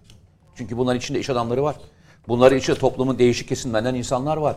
Kanaat önderleri var. Hayata bakışı farklı, ideolojisi farklı. Ee, işte demin e, Üstad söyledi. Üstad'ın söylediğine göre ne dedi? Dedi ki liberal, şey pardon, laik, seküler pardon. Seküler oyları toplayın dedi. Seküler %55 oyları ediyor. topladığında yüzde 55 çıkıyor. dedi. Bu kavramsallar anlamında yalnızca sekülerlik üzerinden gidildiğinde belki e, sekülerlerin oyları olarak yüzde 55 söyleyebilirsiniz. Ama her sekülerin Oraya yan, oy- yok yok için söylemedim ben. Yok yok oraya oy vereceğinin bir garantisi Ya yok. onu söylemeye çalışıyorum. Üstad hani e, işte nereye geldik biliyor musunuz? Selahattin Demirtaş'ın söylediği 1130 milletvekili, 3 cumhurbaşkanı, bir başbakana gelirsiniz. Hesaplar ve kitaplar matematiksel olarak yapılmış olsaydı dünyanın her tarafında herkes garanti kazanırdı. Eğer bu kadar matematiksel olsaydı seçim diye bir şey yapmaya gerek yoktu. Zaten otururduk hep beraber derdik ki e zaten anket 56 sonuçları çıkacak, Zaten 54 mü diye tartışırdık Anket yani. sonuçları yapılmış. Anket sonuçlarına göre de hep beraber e, teslim ederdik giderdik. Gerçek anlamda özellikle Cumhurbaşkanlığı seçim sisteminde Cumhurbaşkanı yetkisiyle artmasıyla beraber handikapın ne olacağı görüldüğü için daha nitelikli olan geçmişte Cumhurbaşkanlığı seçiminde ne yapılıyordu? Cumhurbaşkanlığı seçimi sistemi olmadığı için ne, nasıldı? Cumhurbaşkanlığı daha temsiliyeti olan bir makamdı. O yüzden de oraya gidecek olan kişinin kendisiyle yönetmesinden çok temsil etmesiyle ilgili yükümlülükleri vardı. Ama öyle değil şimdi. Şimdi ne yapıyoruz? 2018'de seçildik değil mi Cumhurbaşkanı? 2023'te seçiyoruz değil mi şimdi? Ee, diğer e, seçimde. Yani o arada geçecek olan süreç içinde konjüktür yönetmesi, dünyadaki yaşanacak olanlar, Türkiye'deki yaşanacak olanlar, Türkiye'deki siyaseti, Türkiye'deki toplumsal anlamda bütünleştirmeyi bağlaşacak. Bunu söylerken yalnızca... birlikte yöneteceğiz Bunu söylerken yalnızca şey için söylemiyorum. Yani e, Kemal Kılıçdaroğlu üzerinden konuşmuyorum. Herkes için geçerli bu. Sayın Erdoğan için de geçerli bu. Burada şu olabilir yalnız. Oral abi bir şey ekleyeyim mi siz? Yani bunu- şunu Sayın. Babacan'a söyledi, sordunuz mu bilmiyorum ama Sayın Akşener'in yürütmenin başında olacak iddiası da devam ediyor bu arada. O daha iyi oraya gelmedik ki. Hayır hayır onlar seslendiriyorlar. ya tamam da önce seçimi kazanacaklar. Sonra parlamenter sisteme Tabii o bir geçecekler. dönem geçecek, ondan parlamenter sonraki- sisteme geçtikten sonra baş, Yok, başbakanla yok, şey öyle değil öyle değil. Şimdi o yeni müsaade buyurur musun? Tabii buyurun sohbet ediyoruz. Yusuf, demek abi? Teşekkür ederim. Şimdi bak bir iki şeyi ben yanlış mı duyuyorum acaba? Ben çünkü birdenbire kayboldum. Aday önemli değil, sistem önemlidir. Lafını ben duydum. Hatırlar Böyle bir şey hatırlıyor musunuz yani? Burada sistemi oylayacağız. Sistem oylanacak yani. Burada aday önemli değil. Parlamenter sistem. Parlamenter sistem. Burada Bunu biraz daha önce söylemişlerdi evet. evet söylediler onu değil mi? Bu duruyor. İki, Meral Hanım dedi mi abi birinci parti çıkacağız? Dedi. Dedi değil mi? Ne demek birinci parti çıkacağız? Cumhuriyet Halk Partisi'nden daha çok oy alacağız diyor. Değil mi? Aynen öyle. Böyle müthiş bir rekabet var aralarında. Güzel. Peki Ahmet Davutoğlu geçen hafta demedi mi? Hep birlikte yöneteceğiz. Tabii. Şimdi bütün bunları bir araya getirdiğin zaman hani var ya Cumhurbaşkanı seçecekler. Yani onların vizyondan bakıyoruz. Onların seçeceği Cumhurbaşkanı hatta profilde Kılıçdaroğlu anlatmadı mı? Yani ne dedi? İşte devlet kültürüne sahip bilmem ne şeyi parlamenter sisteme geçişi kabullenecek. Bir bütün o acayip mücadele verecek Tayyip Erdoğan'ın karşısında sahada savaşacak, vaatlerde bulunacak. Fakat seçildikten sonra birdenbire yetkilerini kullanmayacak. İşte demin oraya getiriyorum. Yönetimi şeye bırakacak değil mi? Mesela Meral Hanım'a değil mi? Meral Hanım'ı Başbakan birinci olacak. başkan vekili veya ba- Cumhurbaşkanı yardımcısı. Yani hükümetin başkanı gibi olacak o. Evet, yani, hükümet- yani evet, adı başbakan bravo. olmayacak ama olacak. Evet. eee, Şimdi öyle değil. Şöyle yani Ali Babacan'ın anlattığından anladığım benim şu. Diyor ki bir kere diyor bir pro- şey yapacağız. Yol haritası. Seçimi kazanırsak ertesi gün ne yapacağız? Daha Ha- yapmamışlar mı onu? Ya yapıyorlar şimdi işte. Ama Adım yani- adım. Ama yani yapmış- adım adım adım onu yapıyorlar. Daha bir, bir sürü Abi şey. onunla uğraşacağına şeyle uğraşıyorlar ya. Bak e, Oral abi şöyle söyleyeyim sana. Beş tane şey yazdım buraya. Bir, seç, e, seçim güvenliğinden bahsediyorlar. İnanılmaz bir derecede Türkiye'deki de kurumlarla ilgili bir itibarsızlaştırma mücadelesi. TÜİK itibarsızlaştırıyor. Yüksek Seçim Kurulu güvenli değil. Seçim güvenliği. Arkadan siyasi cinayet işlenecek. Ondan sonra şey, e, iç savaş çıkabilir. İç savaş çıkaracak bunlar. yabancı Dem- yabancıların e, oy verme oranı. Evet, o ya- demokratik yoldan bunlar gitmez. Kaçacak. Böyle Değil mi? şeyler var tabii yani. Bunların hepsini alt alta yaz. E şimdi bunların hepsini alt alta yazarsan karanlık bir tablo çıkar ama Evet. bunların hepsi gerçek değil. Gerçeklerin toplamı bu değil. Yani öyle yaparsan yanlış bir tablo çıkar. Abi Onlar ben, ya- ben edilmi- yapmıyorum ki bu tabloyu. Bunları benim onlar buraya yazdığım edilmiş yanlış laflar. Kılıçdaroğlu'nun lafları. Ben de diyorum ki onlar edilmiş yanlış laflar. O Hayır, yeni- hala ediyor bunları. ya şimdi etti, ediyor olabilir. Bir tamamlayın abi siz. Yani benim demek istediğim şey şu. Bir, e, bir kere ille de ortak girecekleri diye bir şart yok seçimlere. Yani biraz önce Mete Bey'in söylediği gibi ayrı ayrı da Halkımız girebilir. birlikte yöneteceğiz diyor ya. Ahmet Birlikte Davutoğlu yönetmek ne başka bir o? şey. Birlikte seçime girmek Yani başka bir şey. tane bu Cumhurbaşkanı vekili olacak. Ber aralığında başbakan yetkisi gibi bir yetkiyle donatılmış başkan yardımcısı olacak diye Ya, anlıyorum ben bunu. E, sen öyle anlıyorsun. Onlar Meral başka diyor türlü. onu ama bakın Meral ne Ya diyor? şimdi ben diyor yeni rejimin başbakan adayıyım. Ama birinci parti çıkıyor. Çıkarsa göreceğiz. O zaman başbakan olur. Hayır, hayır şu anda O da o da o iddiasını ona dayandırıyor zaten diyor. Ya Hayır, zaten da- gelirse seçime. benim hakkım diyecek yani. Tabii kazanırsa Hangisi? gelir zaten. O Yani birinci kim parti ona- gelirse üstadım Kemal Kılıçdaroğlu Cumhurbaşkanı seçildi. tamam. O, o- oyların da yüzde 21'ini a- şey aldı, 24'ünü e, İyi Parti aldı. CHP'nin oyları da 23'e düştü. Meral Hanım da birinci. Ne olacak yani şimdi? Ahmet Davutoğlu da diyor ki hep birlikte yöneteceğiz. Bunu 6 kişi Ya beraber. birlikte yönetmeye aykırı bir şey değil ki. Yani oy farkları her zaman olacak. Abi yani- birlikte yönetmek Ben ne demek? bir yani? şöyle söyleyeyim size. Şimdi bir şey atlıyoruz üstad. Söyle abi. Bir Cumhurbaşkanı'nın kendisi var, bir de meclis var. Şimdi meclis çoğunluğunu e, aritmetiğini kaybettiğinizde ne yapacaksınız? Yani örnek vereyim Zaten size. soru bu zaten. Örnek vereyim size. Mesele de bu yani. Cumhurbaşkanı ka- şey oldu. E, yani hesap üzerinden adayı gidelim. oldu. Kemal Kılıçdaroğlu oldu. E, aldığı oy oranına göre yüzde 24'e göre eğer şu andaki anketlere göre söylüyorum. Yani ne aşağı ne yukarı söylüyorum. Ne kadarını alabilecek? Şu andaki meclisteki tutar kadar alacak. E, bunun yanına neye ihtiyacı olacak? İyi Parti'ye ihtiyacı olacak. Bu da yetmeyecek. Çünkü HDP'ye üçüncü, ihtiyacı. üçüncü partiye daha ihtiyacı olacak. HDP'yi de alacak. E, aslında doğru söylüyor. Beraber yönetecekler. Ya bu aslında bir şans Doğru bence. söylüyorlar ama. Yani bence yanlış- becerebilirlerse Hayır, yanlış anlamayın. Yani şimdi kanun çıkartacaksınız. Kanun bir sürü yeni kanun çıkartmanız gerekiyor. Hani şeyden vazgeçtim bakın. Hani başkanlık sistemine geçmek için o e, 360'a kadarki olan e, şeyden vazgeçtim. Hani referandum için vazgeçtim. Normal kanun çıkartmanız için bile Selahattin bir çoğunluğa ihtiyacınız olacak. çıkacak. İşte Efendim? öteki- Selahattin Demirtaş'ı dışarı çıkaracak. Serbest bırakacak. Ya onu bu- bilemiyorum. Ben- şimdi ben burada söylüyorum. Mete Yarar'ın dediğine bir şey ekleyebilir miyim? estağfurullah. Şöyle şöyle Bir, bir ara vaktim geldi. Tamam, Gecikiyorum. Dönüşte sizinle devam Tamam, edeyim olur mu? E, çok böldünüz Sayın Çalışları. E, reklam arasında onu da konuşacağımızı belirtmek Ali istiyorum. yaptı Ceza yani. Araya gidiyoruz efendim. Sonrasında buradayız. Net Bakış'a devam edeceğiz. Bizden ayrılmayın. Yeniden birlikteyiz efendim. Net Bakış'a devam ediyoruz reklamların ardından.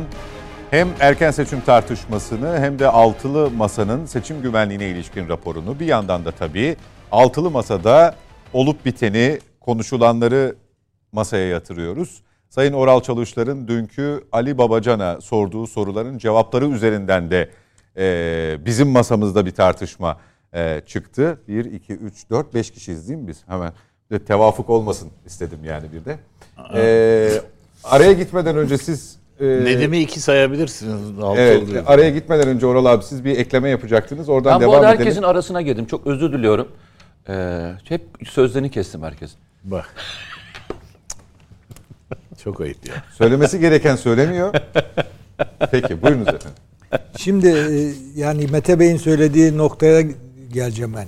Şimdi partiler ayrı ayrı da girebilirler seçimlere. Yani Millet İttifakı daha önce İyi Parti barajı aşma ve aşmama sorunu vardı. O yüzden CHP ile ortak girdi Millet İttifakı'nın içine. Ama bu defa öyle girmeyebilir. İyi Parti de girmeyebilir, diğer partiler de girmeyebilir. Bu Millet İttifakı'nın zaafa uğrayacağı anlamına gelmez. Ben öyle bir şey demedim üstad. Yok, ben hiç öyle bir şey söylemedim. demiyorum. Yani bu bir zaaf değil. Bu çok normal bir şey. Mesela şimdi 3 parti, Saadet Partisi, Deva ve Gelecek. Belki onların üçü birlikte hareket etmek kararı alabilirler ve %7 barajını aşabileceklerini düşünürler. Girebilirler. Yahut da öyle değil de CHP ile girebilirler.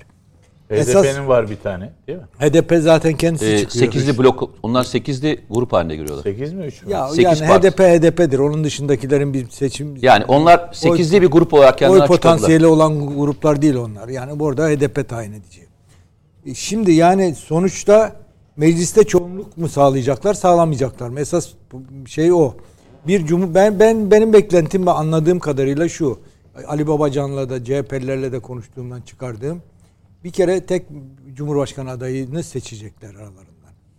Onunla gidecekler seçime. Eğilim onu gösteriyor. Bundan vazgeçmiş değiller. Bunu, bu, bunu bunda ısrar edecekler. Başarırlarsa tek adayla girecekler. Giremezlerse o zaman herkes aday gösterecek. Ali Bey'in söylediği gibi. O zaman en çok oy alan hangi %50 barajı aşılmazsa en çok oy alan aday çıkacak. Ona da kimse bir şey diyemeyecek. Şimdi tartışılıyor ya Sayın Akşener'in Sayın Kılıçdaroğlu'nun adaylığıyla ilgili şerhleri var diye. Siz böyle bir şeye katılıyor musunuz? Masada konuşulmamış olmasını bilmenize rağmen. Ben yani Akşener'in sonunda eğer diğer partiler şey konusunda uzlaşırsa Kılıçdaroğlu'nun ismi konusunda uzlaşırsa bir itirazda bulunabileceğini zannetmiyorum. Mete Yarar'ın söylediği ben şey dinamiği şey göz önünde miyim? bulundurursak. Efendim? Mete Yarar'ın söylediği dinamiği göz önünde bulundurursak yani artık Akşener'in e, böyle bir şeye ihtiyacı yok. E, anketlerde Şimdi de bir şeye 15'in üstünde oyu gözüküyor. Cumhurbaşkanı adayını bir daha seçtirmezse Akşener bunu daha önce yaptı biliyorsunuz. Abdullah Gül'ün adaylığına bloke etti. Veto etti. Şimdi ikinci kez böyle bir şey yaparsa e, muhalefetin seçim kaybetmesine yol açabilir. Bunun da bedelini sorarlar ona. Peki. Ee, ben şöyle söyleyeyim. Ee, bu grubun içerisine baktığımda seçim stratejisini oluşturmuş ve sahada en çok çaba e, gösterenin ben İyi Parti olduğunu düşünüyorum. Yani şey olarak baktığımda gezen, dolaşan, kitlesel anlamda herkesle irtibat kur, kuran e, yani Kılıçda şey Meral Akşener her gün bir yerde bir e, şeyde şehirde ve e, insanlarla bir araya geliyor. E, sosyal çok medyayı çok daha aktif kullanıyorlar. Diğerleri de öyle aslında. Ya şöyle yani şimdi ben hani e, Ali Babacan'la Sayın Ahmet Davutoğlu da öyle ama bu e, Akşener'in ön plana çıkmasının senin çok ilk, gezmeniz, ilk bölümde söylediğinle biraz etkisi var. Çok bence. gezmekten, e, çok gezen çok oy alacak diye bir kabir yok. Yani ben onu söylemeye çalışmıyorum. E, son dönemde bakıyorum politikalar belirtmeye başladı. Politika belirtiyor. İşte bunu kastettim ha, ben. Yani bo, yani bo, gezmek, e, meydanları gezmenin ötesine bir şeyler de söylemeye başladı. Benim söylemlerim için de e, yani en çok sevdiğimiz taraflarımızdan bir tanesi Nedim için de geçerli. Üstadları e, kastetmiyorum. Sonuçta farklı e, icraatlarla ulaşıyorlar, işlerle uğraşıyorlar. Ama ister kitap fuarları olsun, ister konferanslar olsun, hem başka iş seyahatlerim nedeniyle çok dolaşıyorum ve herkesle de oturup beraber sohbet etme imkanım oluyor. Benim hani gözlemlemim, geçmişte de tecrübelerimden kaynaklanarak söyleyebileceğim şey şu. E, Meral Akşener'in e, bandında sıkıştığı yeri ben doğru tespit ettiklerini düşünüyorum. Yani İyi Parti'nin doğru tespit ettiğini düşünüyorum. Ve o, o e, sistemin dışına çıkarak kendisine çok daha fazlasıyla oy alabilecek bir potansiyeli olduğunu keşfettiğini düşünüyorum. O yüzden de farkındaysanız direkt tartışma içinde hiç yer almıyor. E, fazlasıyla e, kavgacı bir görüntüde yer almıyor son dönemde. Belli bir e, siyasi e, şeyi de faaliyetinde başlatmış durumda. Ve konuşmaların hiçbirinin ben rastlantı olduğunu düşünmüyorum. Yavuz Ayaloğlu'nun konuşmasının da ben rastlantı olduğunu düşünmüyorum. Yani geçen seferki çıkıştan sonraki o kopma noktasına gelmiş olan Yavuz Ayaloğlu'nun bu kadar iddialı bir kelimeyi, bakın bu iddialı bir kelime çünkü. Yani Kavgada bu normalde söylenmez demiştin. Efendim? Kavgada söylenmez demiştin. Evet yani böyle bir e, kelimeyi eğer e, söylediyorsa tek başına bunu düşündüğünü ve e, icraatını açıkladığını düşünmüyorum ben. O Ali Bey'e ilk sorduğum soruyla ilgili olabilir mi? Altılı masadaki herhangi bir pürüzün dışarıya yansımı yansıması ya da direkt bir dışa vurum olabilir mi? Şöyle söyleyeyim. Bu masadan demin e, Üstad şunu söyledi. Şimdi toplumsal anlamda değil ama siyasiler, gazeteciler, aydınlar, kendilerini öyle sıfat edenler e, veya belli bir grup altılı masanın aynı grupta kalmasını bunun içinden kim çıkarsa işte demin üstad söyledi ya dedi ya e, hani seçimi kaybettiren kişi olacaktır. Dediği için kimse masayı devirerek çıkmayacaktır. Çıkışlarının bir mantığı ve bir yöntemiyle çıkacaktır. Yani e, usulen e, insanları ikna edip çıkacaktır. Yoksa şöyle çıkmayacaktır. Kardeşim ben bunlarla işbirliği yapmıyorum. Siz zaten reddediyorum yapmayacaktır. Belli bir politikayla ve belli bir politikayı güderek çıkacaktır. Bunu yapabilmek için de insanların elinde bazı kaynakların oluştu. Ben sana şöyle bir şey soru sorayım. Hadi biraz daha iddialı bir yere gidelim. Demin eee, Sayın Hocam ne dedi? Dedi ki HDP seçmeni de biliyor dedi şeyi. Eee İyi şeyin ne derler seçimi kazanmak için diğerleriyle beraber işbirliği yapmak gerektiğini düşünüyor. İyi de e, yüzde sekizin bu kadar racon kestiği yerde yüzde yirmilik İyi Parti'ye bu kadar Selahattin Demirtaş nasıl racon kesebiliyor? Sen bunun şey olduğunu falan mı zannediyorsun böyle rastlantısal olduğunu falan mı düşünüyorsun?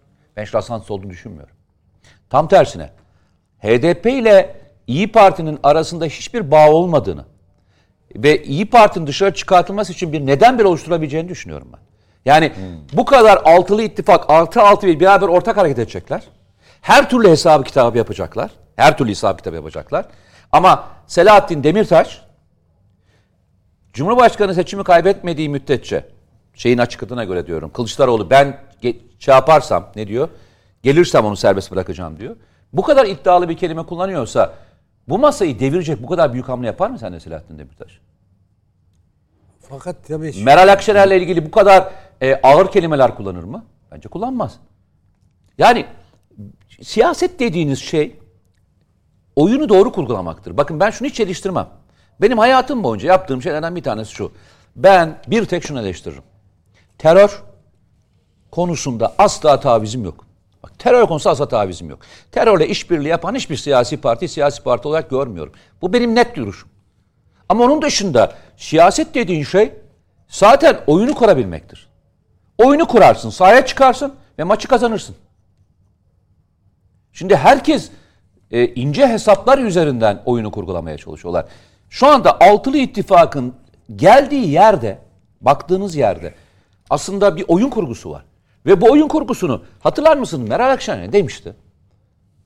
Demişti ki e, Cumhur İttifakı bir yol arkadaşlığı. Bizimki ne demişti? Bizimki bir proje demişti. Ne projesiydi? Cumhurbaşkanlığı seçimine e, Sayın Erdoğan'dan almak. Bunu direkt açıkladı. Doğru da söyledi. Burada bir yalan falan da yok yani. Evet. Çünkü bizim de ideolojik bir beraberliğimiz yok. Bir şeyimiz yok. Biz bir proje için buradayız. Peki hatırlıyor musunuz? Daha sonra e, Karamollaoğlu, değil mi? yanlış söylemiyorum. Yani Saadet Partisi lideri. Soyadını yanlış söylemiyorum değil mi? Doğru söylüyorum. O şey demişti. Gelecek Partisi ile Deva Partisi ne demişti? Biz onların başlangıç itibariyle AK Parti'den çok daha fazla oy kopatarak bizimle beraber olacaklarını zannediyorduk ama o oy oranına ve o şeye uğraşamadılar dedi hatırlarsanız. Şimdi herkesin kendisine göre bir kurgusu var. Hesabı Bu var. kurguyu Sayın Erdoğan da öyle kurgulayarak yapıyor. Yani Sayın Erdoğan hiç kurgu yapmıyor mu siyaseten? Söylediği kelimelerin içerisinde, MHP ile ilgili, CHP ile ilgili söylediklerin içerisinde hiç siyasi kurgu yok mu? Tabii onda da siyasi kurgu var. Biz şöyle zannediyoruz. Yok arkadaş ya herkes bir araya gelmişler. İşte biz masada beş kişiyiz ya. Bir araya gelmişiz. Hiç de şeyimiz yok. Hiçbir e, ajandamız yok. Hiçbir şeyimiz yok. Bir planımız da yok. Geldik. Ha işte oy verirlerse kazanırız. Böyle mi oluyor? Öyle olmuyor işte. Peki. Nedim Şener? Şunu soracağım. Ee,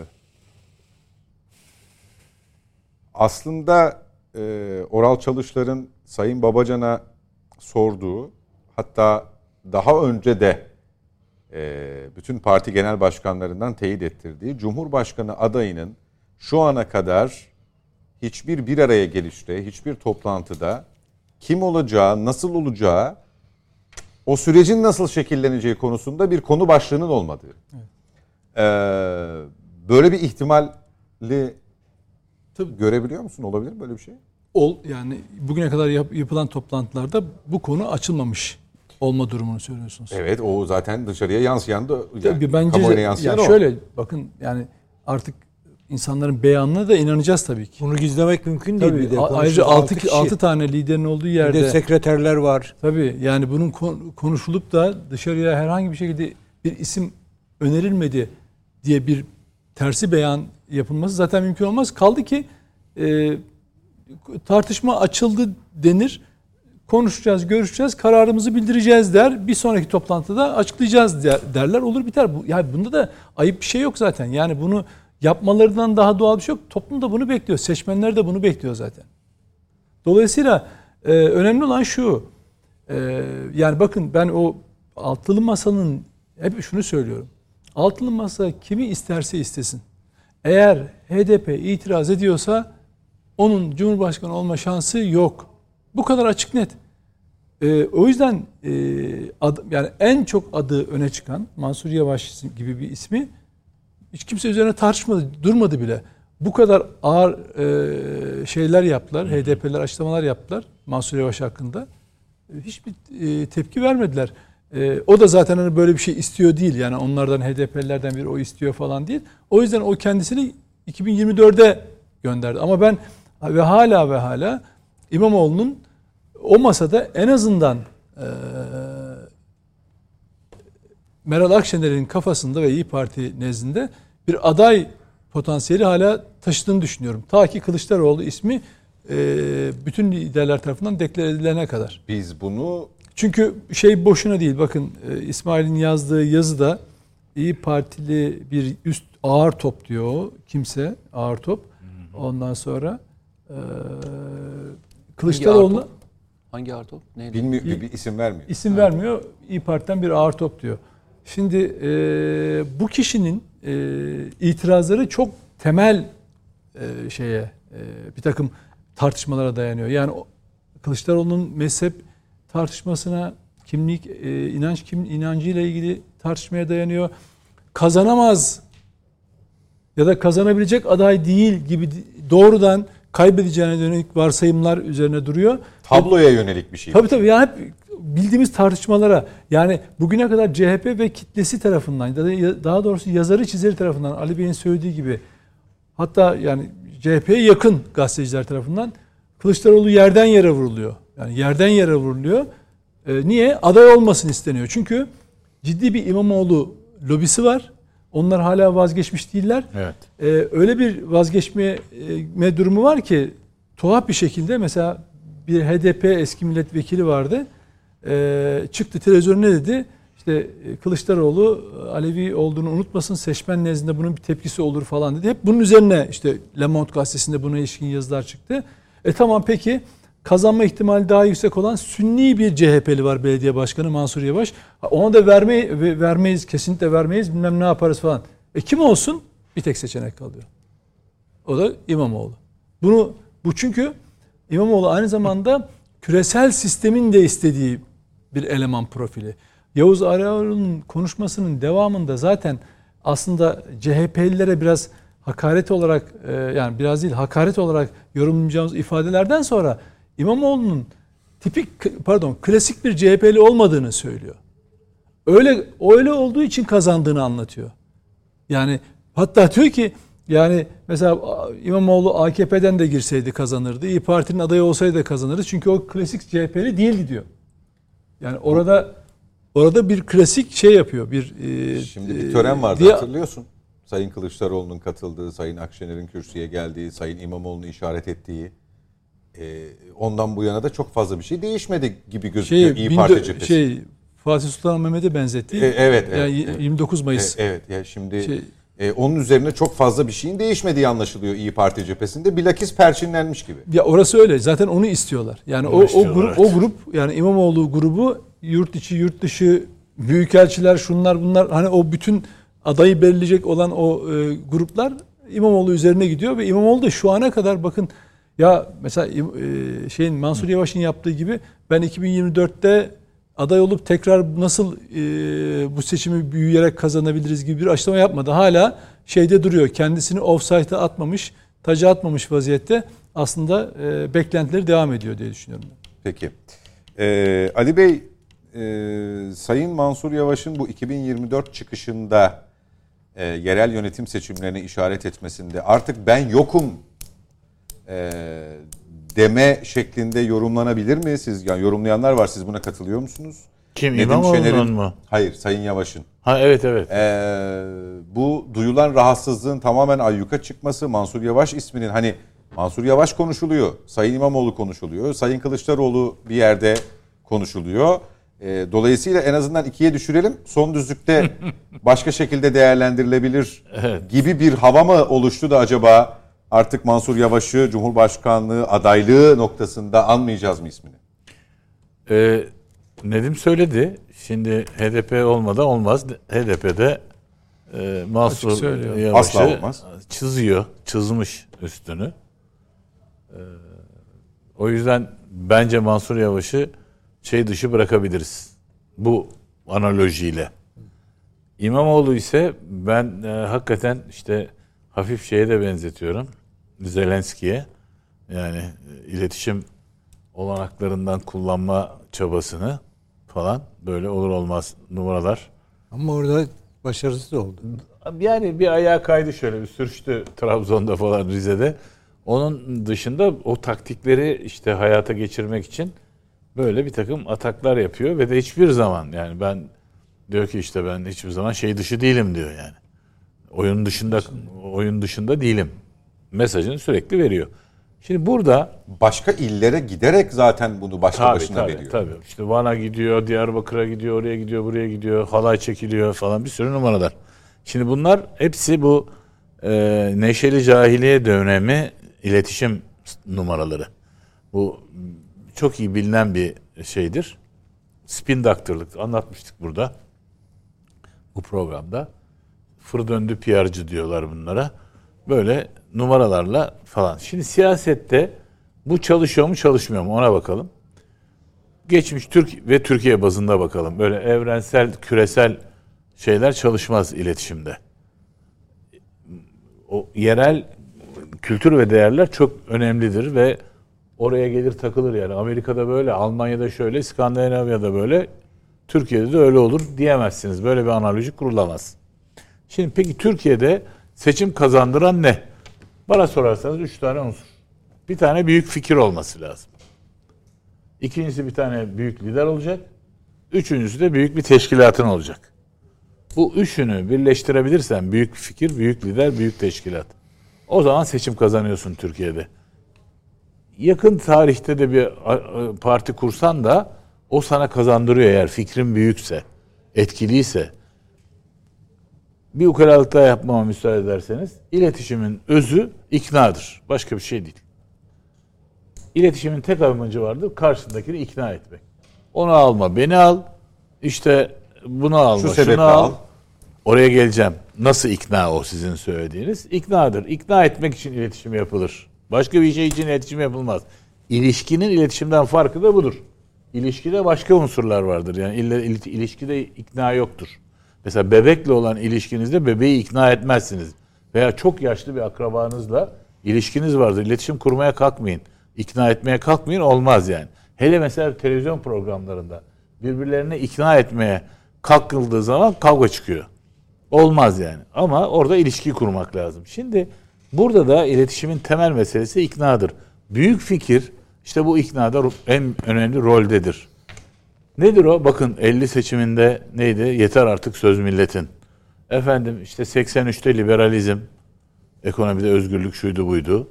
Büyük bir patlama. İşte tüketim toplumunun ne, nimet. Tam 83 aslında neşeli cahiliye devrinin zirve yaptığı dönem Türkiye'de. 2002 e, e, devlet büro- bürokrasiye, bürokratik oligarşiye karşı demin Orhan söyledi. Anadolu 3 Y'ye. Evet 3Y bir de Anadolu e, Orta sınıfla orta muhafazakar orta sınıf. Bravo. Orta muhafazakar orta sınıfın baş kaldırışı. Şimdi hepsinde bir büyük fikir var. Şimdi burada büyük fikir nerede? Altılı masada ona bakalım. Büyük fikir yok. Demin de ifade ettiğiniz gibi proje var. Nedir? Tayyip Erdoğan'ı devirmek. Bu bir fikir değil. Bu bir e, proje bazlı taktik hedef. Şimdi peki büyük lider o da yok ortada. Bir tek burada kıpırdanma var. Ben o yüzden yüzde yüz katılıyorum e, Mete'ye. Yani her zaman en fikir olamıyoruz ama bu sefer hem fikiriz galiba. Abi hep ben ne oluyordun Nedim'le sen olmazdın. Hayır hayır. Ben Yerleriniz değişti. Ondan Yerlerin oldu sen bunlar. orada oturunca sen de en fikir. İkisi de yerini yadırgadı bence. Evet, Evet, evet, evet. Normalde Ama- sen bu tarafta olmazsın. Bizim aramızdaki ilişkiyi şar, o şarkı gayet iyi anlatıyor. Ee, sevmek anlaşmak değildir. Neden sizi de sevilir. Ben sizleri seviyorum çocuklar. Şimdi burada bu büyük fikir, büyük lider yoksunluğu içinde bir tek sıyrılan, bakın bütün oylara bakın araştırmalara bir tek sıyrılan e, şey İyi Parti ve Meral Akşener. Meral Akşener. Şimdi onun dışında şimdi öbür tarafta diş attırmaya çalışıyor yani. Biri almış başını gidiyor. Ötekinde kıpırdama yok yani. 25 bantında yıllardır duruyor. En son araştırma 24'e düşmüş yani. Bağırış, çağırış, elektrik kapat, parasını ödeme, TÜİK'e git, Milli Eğitim Bakanlığı'na git. İşte yürüyüş yap. 500 kilometre yürü, ayakların patlasın. 24. Şimdi demek ki bu ortaya yani bakın çok enteresan. Dış politikada 180 derece tersini yapacağım. Fikir midir ya? Yani büyük fikir midir yani? 180 derece tersini yapacağım demek şuradaki haritada dan o şeyden çıkacağım, geri çekileceğim, orayı bırakacağım e, terör devletine demek. Doğu Akdeniz'i terk edeceğim Libya ile Libya'yı işte o seküler lider var orada After mi Gafter neydi adamın adı? Hafter. Ha? A- Hafter. Hafter. Tamam ona bırakacağım. O da seküler. Bu, bu son zamanlarda her şey PYD için de seküler dendi biliyor musun? Tabii de o da seküler. O da seküler. O, o zaten PYD terör örgütü değildir dedi ya.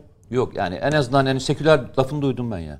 PYD bir seküler Tabii Şeyde- tabii. Ya on- seküler devam bir ediyoruz. Daha PYD 'le bitmedi. Rusya'ya şey uygulayacağız. Yaptırım, Yaptırım. uygulayacağız. Ukrayna'ya destek vereceğiz. Ermenistan'la anlaşıp şeyi satacağız. Ee, Karabağ. Karabağ. 180 derecede böyle bir şey yani. Bu fikir? Yüzleri çöpe. Evet. Bu büyük fikir bu mudur yani? Vaat midir, politika mıdır? Şimdi bu nedenle problemi altılı masanın bence problemi lideri çıkardın çıkaramadın onu yaptın yapamadın değil. Ortada büyük bir fikir olmayışı. Yani bakın ekonomi politika konusunda açıklaması Kılıçdaroğlu çok net diyor ki ben diyor devlet müdahalesinden yanayım. Öz- şeyden serbest piyasa ekonomisine şiddetle karşıyım. Çünkü bütün söyledikleri bunu doğruluyor. Yani diyor ki işte de özelleştirmelere karşıyım. E, yap işlet devletlere karşıyım. Bütün zaten heriflerin parasını gö- ödeyeceğim, geri göndereceğim. Özelleştirmelere geri alacağım. Şimdi bu büyük fikir midir? Türkiye'nin gelecek el- 30 yılını, 20 yılını teslim edeceğimiz büyük bir fikir midir? Yani problemi büyük fikir, büyük lider meselesi bence altılı masanın. O yüzden de ben katılıyorum e, Mete'ye. Bu Meral Hanım bir şekilde Üç sıyrılacaktır. defadır bana katılıyorum dedin. Vallahi Diyor ya hayatımdan hayatımdan endişe ediyorum. Eyvallah. Yani bu nedenle bu açıdan bakıyorum ben ve de ortada yani bir sürü şey dilemma dediğimiz hadisenin yani çat- uzlaşmaz çatışmanın pek çok örneği var yani. Genel, bir numara en çok oy alan partinin genel başkanı aday olamıyor. Adaylığını açıklayamıyor bir türlü. Göğsünü gere gere masaya yumruğu açıklayamıyor. Yok öteki diyor ki mır mır. Biz hep beraber diyor yöneteceğiz. Neyi yönetiyor? Hangi fikir doğrultusunda? Hangi fikir doğrultusunda beraber yöneteceksiniz yani? Türkiye'nin geleceğinde ne var? Hem dış politikada hem ekonomide. Yani bütün bunlar sorduğunuz zaman da demin Oral kardeşim söyledi hazırlıyoruz. Çalışıyoruz diyorlar yani. Alt komisyon, yani bir tane komisyon var gene şey komisyonu. Bir sürü komisyon kurmuşlar bu arada. Değil mi? Seçim Tabii çok metinler de var o. Evet evet. Metin çıkıyor ama Peki. Metin abi 10 madde 10 maddeye baktım yani Allah'ını severseniz bir bakın 10 maddeyi al copy paste herhangi bir partinin koy programın içine oturur yani. Normal bir Genel laflar. Yani Güzel. işte özgürlük, demokrasi, Avrupa Birliği normları falan filan böyle şey- yani büyük fikir denen hadiseyi eğer ortaya koyamazsa bu altılı masa bence e, Gerek büyük fikir şey işte Erdoğan'ı devirmek oldu. Olmaz o fikir değil. O fikir değil o bir taktik o bir proje yani Erdoğan devirmek fikir yani Erdoğan devirmek için onun karşısına bir fikriyat koyman lazım. Adam çok doğru veya yanlış adam diyor ki faizi şey yapacağım işte yatırımları devlet kasasından para çıkmadan yapacağım. Yap işlet devletleri destekleyeceğim.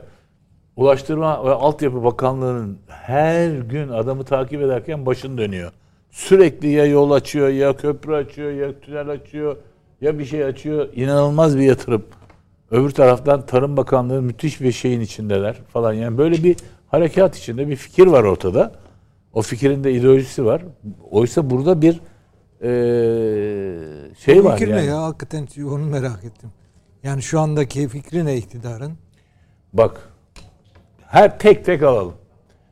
Dış politikada O başka bir yere gitmesin ama. Konu, konu, konu- konumuz dağılmasın. Yani Peki, temel fikir ne, ne yapmak Estağfurullah, yok. uyarınızı bence güzel bir soruydu ya. Yo, güzel soru da şimdi cevap uzun olacak. O yüzden. Cevap uzun olacak evet. Buyurun buyurun. Ama, Ama bu cevap- özet, özetlersiniz diye düşünüyorum. Kısaca özetlersiniz. Kısaca Siz özetle. Reklamcı olduğunuz için. Peki ama ben reklamcı değilim. Müsebbibi ben olacağım diye Oral abi. Şimdi. Hayır, Evet. kısa yani tek tek bakalım. Şimdi hani e, hani yurtta sulhçuların tersine Türkiye güçlü bir e, e, milli e, savunma sanayi oluşmasında AK Parti'nin ideolojik ve fik- büyük fikir olarak bir katkısı var mı yok mu? Ha? Var, değil mi? Bu fikir her zaman her partinin fikridir. Hayır, uygulamaya yapabilir. bakalım. Ya Yani yaptı bak, yapamadı insan- o ayrı. Vicdan böyle bak elimizi vicdanımıza koyup Yok, böyle konuşacağız diyorum yani. ki, vicdanla Yani milli alakası- milli savunma sanayinde çok büyük bir atılım yaptı mı Türkiye? Yaptı. Çünkü milli bağımsızlık fikriyatı bir büyük fikirdir. Aynı fikriyatın milli enerji ve maden politikası bir parçası mıdır? Parçasıdır. Ya Efendim? bu konularda Kesinlikle. partiler Devam arasında ediyorum. bir fark olduğunu zannetmiyorum. El insaf abi. Milli Tabii enerji ve maden. milli Ama bağımsızlık şöyle, onun bir farkı Doğu Akdeniz meselesi sırasında, aramalar sırasında hatta CHP'nin e, dış işlerinden sorumlu. Ne işimiz var Doğu Çakır, Akdeniz'de? Yani bu mavi vatan haritası Şimdi bizim ben söylemek istediğim o değil. bir süreç falan. Konuş- milli bağımsızlık, bitirici. milli bağımsızlık sözcüğüne her parti sahip çıkar. Çıkar. Yani şöyle bir anlar, böyle işte, anlar. E gelince Ya ama o zaman o zaman Kuvayi S4 Milliyeciyiz diyor. S400'ü niye aldın diye sormazsın değil mi? Yani Evet, böyle bir şey- savunma sa- sa- sistemine ihtiyacın Hayır bunu varsa detayda Ya şimdi tartışmayalım. mavi Bu vatana tar- karşı çıkabilirsin ama Efendim? milli bağımsızlıkla bunu ille de bağdaştırmak. o- onun Orhancığım, pra- şey, detaya pratiği. girmeyelim ama Tamam. genel olarak milli bağımsızlık meselesinde uygulama alanında milli savunma sanayi, milli enerji ve maden politikası gibi projeleri orada. Şeyin Ulaştırma ve Altyapı Bakanlığı'nın efendim e, e, 2053 projeksiyonu çerçevesinde orta koridor projesi. Efendim işte e, demir yolunun işte Pekin Londra hattının üzerine yapılan yatırım. Efendim işte e, hap oluşması meselesi. Yani bütün şuradan geliyor iş. E, Brzezinski'nin orta Avrasya'ya hakim olan dünyaya hakim olur teorisinden dolayı, dolayı buraya hakimiyet üzerine kurulmuş bir batı emperyalist düşüncesine karşı Türkiye'nin güçlü milli bir duruşunun parçalarını bir araya getir, getiriyor. Büyük fikir bu. Yani büyük fikir e, Rusya a- e, Ukrayna e, çatışmasında e, Ya tarafsız- bunların siyasi duruş bunlar. Hayır, Bir siyasi kere- duruş yani olur mu? Bu, bu kadar Türkiye'nin- derinleştirecek bir şey yok. Olur mu canım? Allah ya Allah. ayrıca Peki- tartışılabilir de bir şey. Ya Avrasya sınır ötesi modeli- operasyon. Devam ediyoruz. Bunların hepsi milli bağımsızlık meselesinden yola çıkan hadiselerdir. Şimdi büyük fikir bu. Ee, şeyin e, AK Parti'nin büyük fikir dediğim zaman benim anladığım bu. Peki Cumhuriyet Halk Partisi'nin ben buna 180 derece karşıyım dediği zamanki büyük fikri ne? Ben göremiyorum o büyük fikri. Siz görüyorsanız anlatın ya. Ya Yani da bu ya da bu bu problem budur diyorum yani. ya da bu bir fikir mi diye de soruyorsunuz Ya- aslında. Hayır, 180 fikir- derece Evet. e, tersini yapacağım demek bir politika mıdır, bir vaat midir, bir fikir midir diye soruyorsunuz. Evet yani bu iş bu, bu aynen bu, burada buluşulan nokta toplumda ve dünyada yaratılmış. Hatta ka- kaç defa konuştuk. 2000 e, kaç yılıydı? 2009 yılı. 2009 yılı değil mi? Kırılma noktası One Minute bilmem ne Türkiye'nin işte e, son derece haysiyetli bir politikayla ortaya çıkmasıyla birlikte bir büyük bir dö- uzun bir dönem e, e, Erdoğan'ı e, baş tacı eden Batı'nın hatta e, Nobel'e ödül göster- ödül alması için aday gösterilmesi düşünülen Erdoğan'ı birdenbire bir numaralı düşman ilan etmesi ya böyle kapaklar var ya Putin, Erdoğan ve e, şeyi e, kapağa koyan e, Kuzey Kore. Kuzey Kore başkanını falan işte e, halk düşmanları diye şimdi birdenbire oradan oraya geçişin temelinde Türkiye'nin birdenbire milli e, savunma sanayi, milli enerji politikası, ula- ulaştırma ve altyapı konusunda koyduğu ortaya milli bağımsızlık çizgisi bunlar bir büyük fikrin parçaları. Yatırımları buna göre yapmak falan filan. Şimdi bu burada Erdoğan düşmanlığı ve Erdoğan'ı düşürme meselesi gayet güzel açık bir şekilde e, efendim Amerikan başkanının da ortaya koyduğu gibi diyor ki muhalefetle işbirliği yaparak devireceğiz diyor değil mi? Bu bu büyük fikir değildir ki. Bu basit bir hedef taktik işte. Bu he- taktik hedef doğrultusunda beyefendi silahlı kuvvetlerin de aldığı kur- e, eğitimden gayet iyi bilir. Stratejide taktik arasındaki farkı bizlerin öğrenmesi gereken. Onlar zaten doğuştan biliyorlar onları. Yani bu taktik meselenin etrafında altılı bir grubun toplanması başarıya ulaşır mı? Ulaşabilir. Ulaşabilir. Ama bu bize tarihin gösterdiği ancak iktidara büyük fikir, büyük lider ve büyük teşkilatla geliniyor. Tarihin gösterdiği de budur. Uzattım biraz kusura bakmayın. Estağfurullah. Tatmin oldunuz mu cevaptan? O- Hayır. Evet. Yok. Gözlerinizden gözlerinizden belli. Ben onu tatmin Ee, etmek niyetiyle konuşmadım zaten. Yani ben tamamen tersini düşünüyorum. Tabii 180 derece. Yani şöyle söyleyeyim. Birincisi bir bir kere Türkiye'nin dış politikası, dış politikada son yıllarda izlediği siyaset çok tartışmalı bir konu. Yani bir sürü yönünü tartışabiliriz. Doğru bula- bulabileceğim yanlar da var, yanlış bulabileceğim yanlar da var. İstikrarlı değil bir kere. Yani bir sıfır sorun oluyor. Bir ondan sonra yüzde yüz sorun oluyor. Sonrası yüzde yüz sorunu yüzde elli soruna indirmeye çalışıyor. Ondan sonra yeniden ters tepiyor. Yani bir kere bu ilişkilerde izlediği siyaset Türkiye'nin istikrarlı bir siyaset değil. Sıfır sorun diyen kimdi? Ee, o zamanki e, AK Parti yöneticisi kimse. Davutoğlu mu diyordu? E, Davutoğlu'nun demiş olması bir şey fark etmez. Peki, ya. O peki. zaman yo, İktidar Partisi'nin sordum sözcüsüydü. sadece. Yani Davutoğlu da söyleyebilir, Tayyip Bey de söyleyebilir, başka birisi de söyleyebilir. Yani şimdi e, Türkiye'nin yeni dış politikasının bir mantığı var mı? Bir şeyi e, bir hakikaten evrensel anlamda bir şeyin içine, bir stratejinin içinde bir mana ifade ediyor mu? Bunu uluslararası alanda bakmak lazım. Hakikaten Türkiye ne yapıyor bu alanda? E ben yani dış politikada izlenen siyasetin biraz yani bir dönem Avrasya'ya yönelen, Avrasyacılığa yönelen bir tarafı bile oldu. Sonra yeniden düzeltti. Bir kere Türkiye'nin Batı ile ilişkileri problemli hale geldi. Çok problemli hale geldi. Bu bir yan, bir taraftan baktığın zaman kafa tutuyoruz ve kabul etmiyoruz diye de Ali Bey gibi iddia edebilirsiniz. Bir başka taraftan bakarsanız bütün hem siyasi olarak hem askeri olarak hem iktisadi olarak yönünü binler, bin yıldır batıya dönmüş bir Türkiye'nin sır, sırtını yıldır. batıya ya, tabii o şey bin deme 600 koyalım Osmanlı'yı 700 yıldır diyelim. Yani 700 yıldır Türkiye batıya dönen bir o devlet, ülke. O normlara doğru ilerleyen bir ülke. Yani Batı kültür ve değerlerini Tabii o anlamda o söylüyorum. anlamda. O Osmanlı. anlamda. Tabii Türkiye batı Osmanlı ciddi bir batıya yönelen bir ülke. Niye Batı'yı, Batı niye İran'a etmek için yöneliyor ya. Batı'nın kültür ve değerlerine sahip mi çıkıyor Osmanlı? Bir sürü şeyi oradan alıyor. Orayla birleşerek geliştiriyor. Yani o Balkanlarda Osmanlı'nın ilk gidişi, oralarda oranın dönüşmesi, ya Osmanlı'yı da dönüştürüyor, orayı da dönüştürüyor. O karşılıklı bir etki ama yönü oraya yönük. Seni İlber Ortaylı'ya havale ediyorum. İlber O Ortaylı senin ağzının payını verir ama Oral abi. İlber Yani Ortaylı- Ağız payı demeyelim. Yani Evet, sonra ağız hani payı demeyelim. Şey, Fransız ihtilalinden sonraki gelişmeleri anlatsanız o Batı Tamam. hani esinlerden ben aynen şöyle, şöyle bir şey. Yani onu anlarım ama şöyle bir şey. Türkiye Türkler batıya fethetmek üzere gidiyor. Hatta Viyana'dan maalesef geri dönüyoruz Tamam yani. fethetmek üzere gidiyor da ben de diyorum ki tarih yalnız fetihlerle ilerlemiyor. Gidiyorsun, o zaman konuyorsun. öyle. Oralar, Bak şimdi şöyle. Dış politikada Bak şimdi Neyse. git Balkanlara, git Balkanlara, git Makedonya'ya, git oralara, oralardaki Türk izlerine bak. Tamam. Yani İslam hem izleri, orası İslamiyet'in dönüşmüştür, hem orası dönüşmüştür, hem biz dönüşmüş. Biz nasıl dönüşmüşüz? Karşılıklı dönüşme. Yani mesela şeydeki Bos- Bosna'daki Müslümanla şey İstanbul'daki Müslüman arasında bir fark vardır. Tamam. O çünkü oranın renklerine de bürünüyor, oranın kültürünü alarak şekilleniyor. Ve Osmanlı da bütün bunların meczedilmiş hali.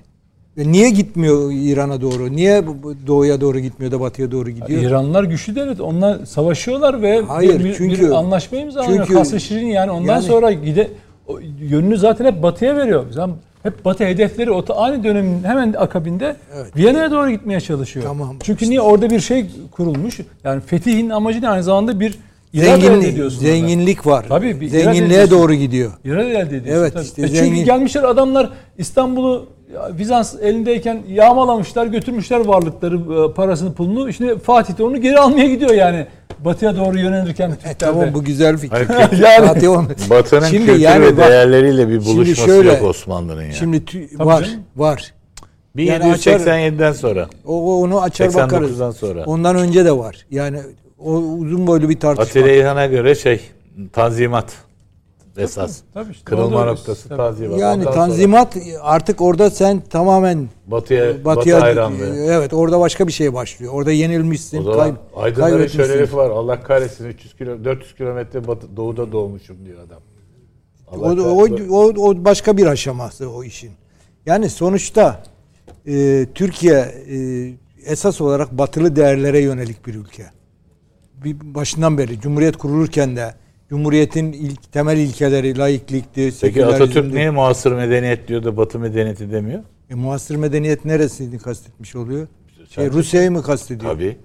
Her- her yeri kastetmişler. Muasır medeniyet dediği. Muasır medeniyet Muasır dediği Batı medeniyet medeniyeti diye- o zamanki. Muasır medeniyet dediği 10 milyon Kongolu'yu kesmiş, öldürmüş olan Belçika mı? Ya şimdi Muasır bunu bu, bu- böyle bir böyle bir tartışmayı hoşlanmam ben böyle bir tartışma. Hayır yani muasır Onlar Atatürk'ün bunu kesti, bunlar bunu Atatürk'ün- kesti.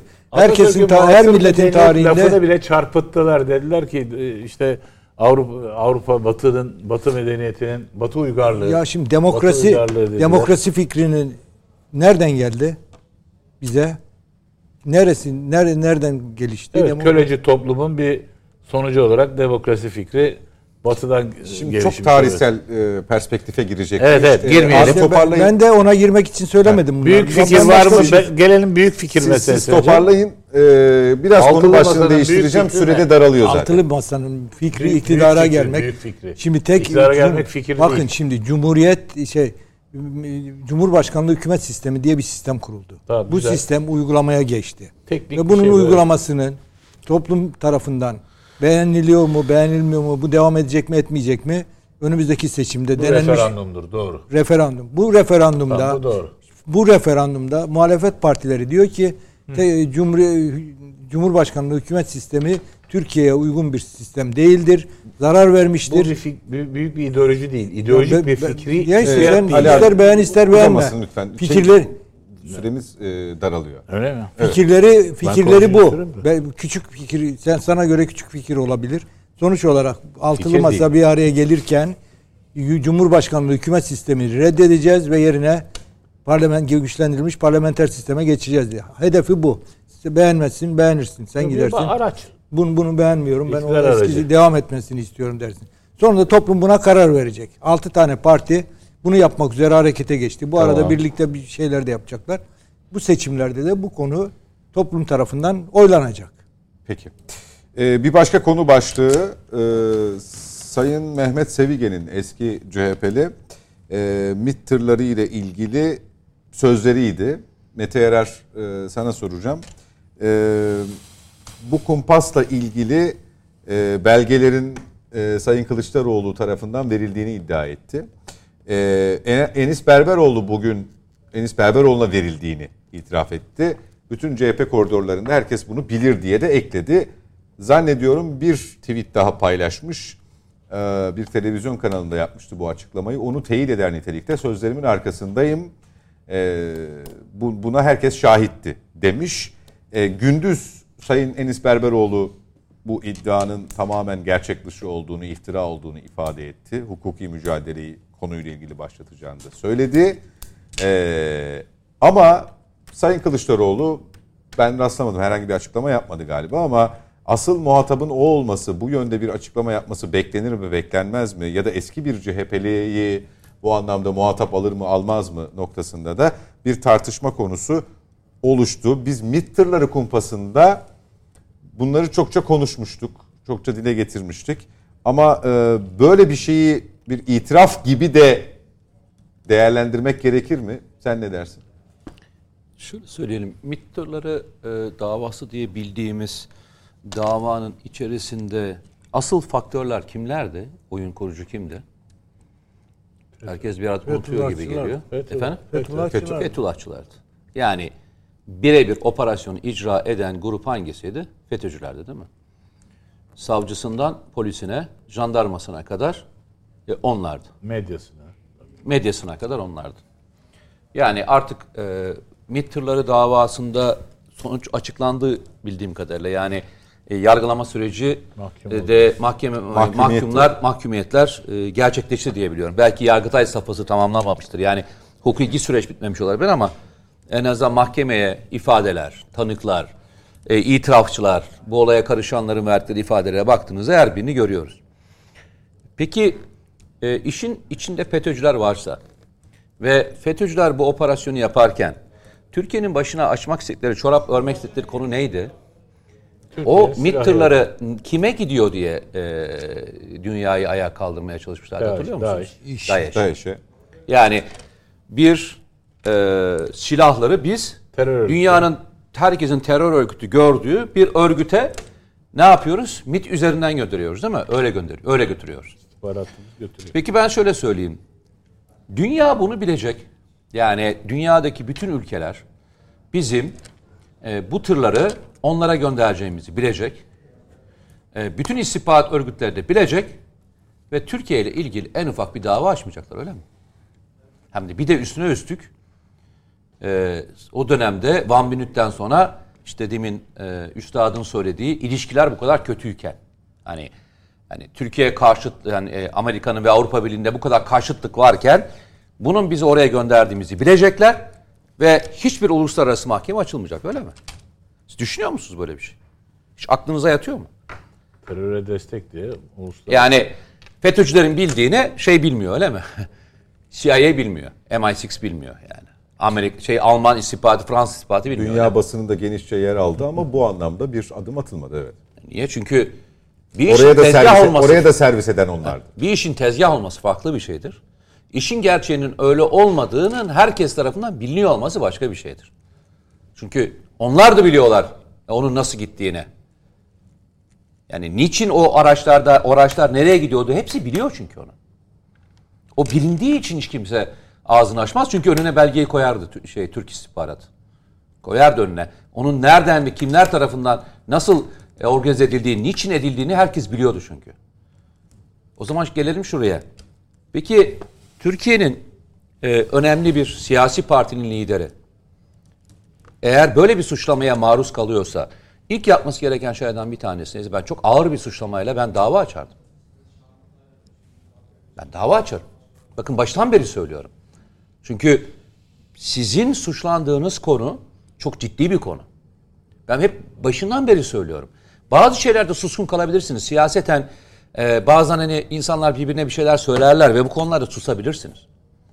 Ama e, Atatürk'ün partisi, Türkiye'nin kurucu partisi, Türkiye'nin gelenekleri, görenekleri ve işte siyasi tarihinde çok bu kadar en uzun kalmış parti diye nitelendirdiğimiz partinin genel başkanı böyle bir sıfatla suçlanıyorsa genel başkanın herkese ilgili dava açmasını beklerdim ben. Yine hala bekliyorum. Bu iddia öyle kolay bir iddia değil çünkü. Çünkü Yalnız Berberoğlu, işin Berberoğlu açacağım diye açıklama yaptı galiba. Evet, evet, Berberoğlu söyledim açıklama yapacağım. Tamam açıklayacağım dedi. Ama bunun bir de başka bir kişi daha suçlanıyorsun sen orada. Kim suçlanıyor? Şimdi ben sana bir şey söylesem e, içinde e, e, üstad da olsa sen dava açıp sen susar mısın? İkinci dava açarsınız. İkiniz de aynı şekilde Üstelik yaparsınız. belgeleri senin verdiğin iddia ediliyor. Alan alan değil yani sadece veren. Ben o yüzden bir kez daha söylüyorum. Ee, benim açımdan önemli bir şey bu. Yani o dönemde yaşananları düşündükçe, yani Türkiye'de birçok olay tartışıldı. Ee, biz bu davaların içerisinde şöyle bir üstencilik yapamayız. İşimize yarayan kumpaslar, işimize yaramayan kumpaslar diye içinden seçemeyiz. Ya da senin kumpasın benim kumpasım gibi bir ayrım Veya gidemeyiz. işte e, taraf hangi futbol taraftarıysanız onun içinden e, o kumpasta o değildi diyemezsiniz. FETÖ'nün yaptığı bütün olayların yüzde 99'u demiyorum. Yüzde yüzü kumpas kardeşim. Kumpas. Çünkü adamlar kumpasçı. Siz böyle bir tezgahın içerisinde içinde siyaseten içinden şey seçemezsiniz. Ben herkesi söylüyorum. Kendisini yurtsever olarak söyleyen 15 Temmuz'a bir sürü laf söylemiş olabilirsiniz ama FETÖ'ye F tipi deyip F tipinden buraya dönemezsiniz. Çünkü bu olaylar yaşandığında CHP bundan bir sene önce bu tür olayların yaşandığı süreçte F tipi diyordu şey için. Hatırlarsınız FETÖ'cüler için. Evet. Şimdi FETÖ'cülerin e, birebir bu olayın içinde olduğu ispatlandıktan sonra herkesin bu üstüne, olayın üstüne gitmesini beklerim ben. Peki. Ama gidiliyor mu? Nedense Türkiye'de şöyle şeyler oluyor bak. Mesela CHP Genel Başkanı işte o zaman kaset kumpasları, siyasetin dizaynı gibi konular yaşanıyor. Mesela bir türlü ilerlemiyor konu. Yani kardeşim bu, bunu kim tezgahladı ya? Bunu tezgahlayan kimdi? Bunu yapan kimdi? Bunu çeken kimdi? Bundan kim e, nemalanmak istedi? Türkiye'deki siyasetin kim dizayn etmek istedi? Soruları tamamen boş. Bak bunları kimse oturup da tartışmıyoruz. Bu tartışmaları yapmadığımız için de geleceğimiz ile ilgili demin konuşurken seçim güvenliği konuştunuz ya işte seçim güvenliği tam bu biliyor musunuz? Türkiye dışarıdan dizayn edilemez. Türkiye'deki insanlar seçimleriyle belirler. Bu dünyanın her tarafındaki en önemli seçim güvenliğidir. Dışarıdan kimse fonlanamaz. Fonlanarak yönetilemez. Siyasetçilere, siyasetçilere kimse dışarıdan direktif veremez. Bakın bunların her biri siyasi gü- siyasetin güvenliğidir biliyor musun? Seçim güvenliği bunlardır aslında. Bunları konuşabiliyor musunuz? Arkadaşlar konuşabiliyor muyuz? Fonlanma konuşulmaz. Dışarıdan üstenciyle Türkiye'deki ben muhalefeti dizayn ettiğim diyebilen insanlarla karşılaşıyoruz. Bir sürü şeyler konuşuyoruz ya. Ve Türkiye'nin hayatında siyasetin dizayn operasyonlarını beraber yaşıyoruz. Peki kim arkasında arkadaşım bunu ya? Bu dizaynları beraber çözmek zorundayız. Bunlardan bir tanesi de FETÖ'nün kumpaslarında Türkiye'nin o dönemdeki Suriye dış politikasında dışarıda kalmasını. Çünkü hatırlayın bu olaylar yaşandığında DAEŞ artık sınırlarımıza doğru dayanmış. Türkiye'ye doğru insanları süpürmeye başlamıştı. İnsanların Türkiye'ye büyük göç yaşadığı olay Esad yönetimi zamanında değildir. Çünkü o dönemde zaten hatırlarsanız Özgür Suriye ordusu neredeyse Şam'a girmek üzereydi. Hatırlıyor musunuz? DAEŞ devreye girdi. DAEŞ gelerek insanları Türkiye'ye doğru süpürmeye başladı. Türkiye'ye o 3,5 milyon insanın geldiği dönemin tarihlerine bakarsanız o tarihlerde DAEŞ'in aktif olduğu. Da- DAEŞ'in aktif olduğu dönemdir. Türkiye o dönemde eğer gerçek anlamda müdahale edebilmiş olsaydı şeye, DAEŞ konusuna müdahale edilmiş olsaydı bugün konuştuğumuz en önemli Suriye konusundaki bu sığınmacı konusunda hiç konuşmayacaktık. Çünkü bu kadar büyük göç olmayacaktı. İşin bu yönünü bugün bile konuşmuyoruz hala. İşin neden? enteresan, işin Bakın ne- enteresan olan tarafı da burası bence. Çok ilginçtir. Bugün bir tane tweet gördüm. Çok bana çok anlamlı geldi. Ee, diyor ki tweette çok ilginçtir. Parmağını yukarıya gösterdiğinizde gökyüzüne bakmayıp da parmağa bakıyorsanız yani gö- yani o parmağın nereye gösterdiğine bakmayıp da yalnızca parmağa bakıyorsanız ilginç bir kelime var orada. Siz şusunuz falan diyor. Gerçekten öyle. Biz hep parmağa bakıyoruz kardeşim. Ben kendim için de söylüyorum. Ya biz parmağa bakıyoruz. Ya gökyüzü, gökyüzü var. O parmak gökyüzünü işaret ediyor. O parmak işaret etmiyor. Biz parmağa bakmıyoruz. Şimdi gelin bu olaylarda. Bu olayın parmak kısmı bunlar. Evet. Gökyüzünde ne vardı kardeşim? Siyaset nasıl dizayn edildi? O dönemde yaşanan olaylar birbirinden bağımsız mıydı? Bakın en önemli şeylerden bir tanesi. Ben bunu her defasında söylüyorum. Bazısı bunu siyasi olarak algılayabilir. O Fenerbahçe otobüsüne yapılan saldırı Allah göstermesin o dönemde başarı olmuş olsaydı Türkiye'de neler yaşanacağını bir düşünün bakalım. O dönemde nasıl manevralar çiziliyordu Türkiye'de? O arabaya yapılan saldırıyı hala çözebildik mi? Çözemedik. Bu yalnızca bir şey şey mi bu şey mevzusu mu? Yani Fenerbahçelilere birisi gitti birisi atış etti. Bunu mu böyle mi bakacağım ben? Yalnızca parmağa mı bakacağım yine? Şimdi gelin aynı noktaya. Bu mevzunun içinde de o dönemde MİT tırları davasını hangi açıdan değerlendirebildik? Mahkeme açısından mı? İstihbarat açısından mı? Dizayn açısından mı? Ne açısından değerlendirebildik? Hiçbir açıdan değerlendir. Bir tek biz mahkeme safhasını değerlendiriyoruz. Bu mahkeme safhasının ötesine gittiğinizde asıl aktörleri bulursunuz. Asıl yapılmak istendiğini bulursunuz. Peki bu Mehmet Çelik'in Dolayısıyla- iddia- iddiasını yani çok açık net diyor ki e, e, Enis Berberoğlu'na diyor e, Kemal Kılıçdaroğlu verdi diyor belgeleri diyor. O diyor te, Bülent Tezcan'a verdi o da götürdü ve Enis Berberoğlu'na verdi diyor. Şimdi bu senin pa- parmak açısından baktığımız zaman gökyüzünde acayip bir, bir geniş bir alan çıkıyor Şimdi ya. üstadım bak yine aynı Hakikaten şeyi bu- söyleyeceğim. ama bu Mesela bu iş tartışılmadı. Belki bugün mahkemeye verilirse ben o yüzden Enis Berberoğlu'nu mahkemeye vermesine çok onurlu buluyorum. Doğru. Enis Berberoğlu'nu da mahkemeye vermesiyle beraber bütün taraflar Enis mahkum oldu değil mi bundan? e, şeyden bozuldu ama o. Anayasa E, hak ihlalinden bozuldu. Anayasa Mahkemesi. ihlalinden. Hak ihlalinden mahkeme. bozuldu. E, Bu arada. Yargıtay'da kesinleşmiş 15'er yıl 3 kişiye. Efendim? Mitter'lar da Ha var. Mitter'la Mitter'la. tamam okey. Ama şey bitmiyor mi? işte. Arkasından Avrupa İnsan Hakları Mahkemesi'ne gidiyor. Süreç Tem- Uzun- temiz, Hayır, hayır, bir, bir temiz En süreci son. daha var. En son Yargıtay temiz yani onaylamış ya 3 kişiye 15'er yıl. Doğrudur, doğru. cezası. 7 kişi de beraat etmiş Ee, şeyde. İnşallah. Enis Ee, Berberoğlu mahkemeye mahkemeye gitmesi doğru. inşallah verir. Muhatapları giderler, belgelerini sunarlar. Biz de bunu e, burada hep beraber siyasi olarak e, ötesine, siyasetin ötesine e, ne olduğunu hep beraber konuşuruz. Nedim Şener. Şimdi e, öncelikle ben Fethullahçı terör örgütünün kumpas süreçlerinde e, etrafında falan yer almış olan meselelerle ilgili konuda geçmişe dönük bir değerlendirme yapıp insanlar üzerine gitmenin çok anlamlı olduğunu düşünmüyorum. Şundan dolayı Fethullahçı terör örgütü bugün yaşayan bir örgüttür. Herkes ile beraber, bu ülkedeki yaşayan herkesle beraber yeter ki vatanını seviyor, ülkesini seviyor, insanını seviyor. Ona karşı bir şey yapıyorsa onunla yan yana durmak çok önemlidir. Burada bu anlamda da e, hani Kılıçdaroğlu'nun veya işte e, Mehmet Sevigen'in bahsettiği konu e, MİT tırları hadisesinin yaşandığı 2015, görüntülerin yayınlandığı 2015'e dair. Tamam onu orada bırakmaya razıyım ben. Yani kim onları taşıdı götürdü, işte FETÖ'cülerle işbirliği yaptı, Kılıçdaroğlu verdi, Bülent Tezcan taşıdı. Bunda bile değilim. Ben sadece şundayım. Kılıçdaroğlu bu ülkeyi yönetmeye aday, Cumhurbaşkanıdır. Ve bugün tüm açıklamalarına, tüm politik tercihlerine o geçmiş ilişkileri referans oluyor mu? Yani onu yönlendiriyor mu? Ona bakıyorum. Şimdi işte orada ben tedirginliğe kapılıyorum ve diyorum ki KHK'larla ilgili açıklamalarına bakıyorum. evet, Askeri öğrencilerle ilgili açıklamalarına bakıyorum. En son terörle mücadele kanunda değişiklik değişiklik konusunu gündeme getirmesine bakıyorum. Ha diyorum ki tamam. Daha önce de söylediğim gibi FETÖ'cülerin istekleri, talepleri nelerse Kılıçdaroğlu bunu yerine getiriyor. Peki niye böyle yapıyor?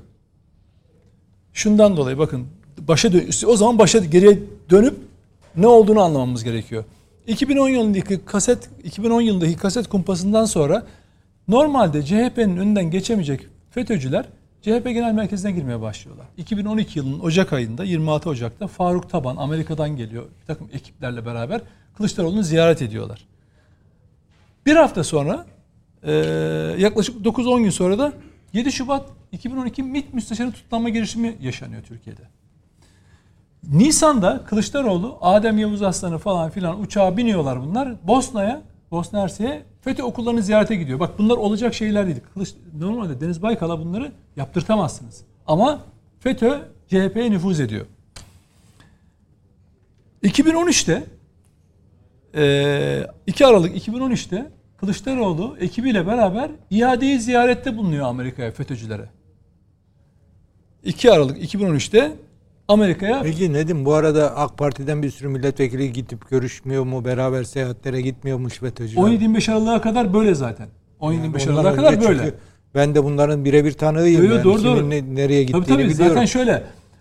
Ne zaman ki 17-25 Aralık artık gerçekleşiyor. Ondan sonra AKP'liler yani o son zaten şeyden 2012'nin e, Kasım'ından beri bu şeyi biliyorsunuz dershaneler Dershane şeyinden süreci. beri zaten Dershane o kopuşlar başlıyor. Hakan Şükürler ayrılıyor falan filan.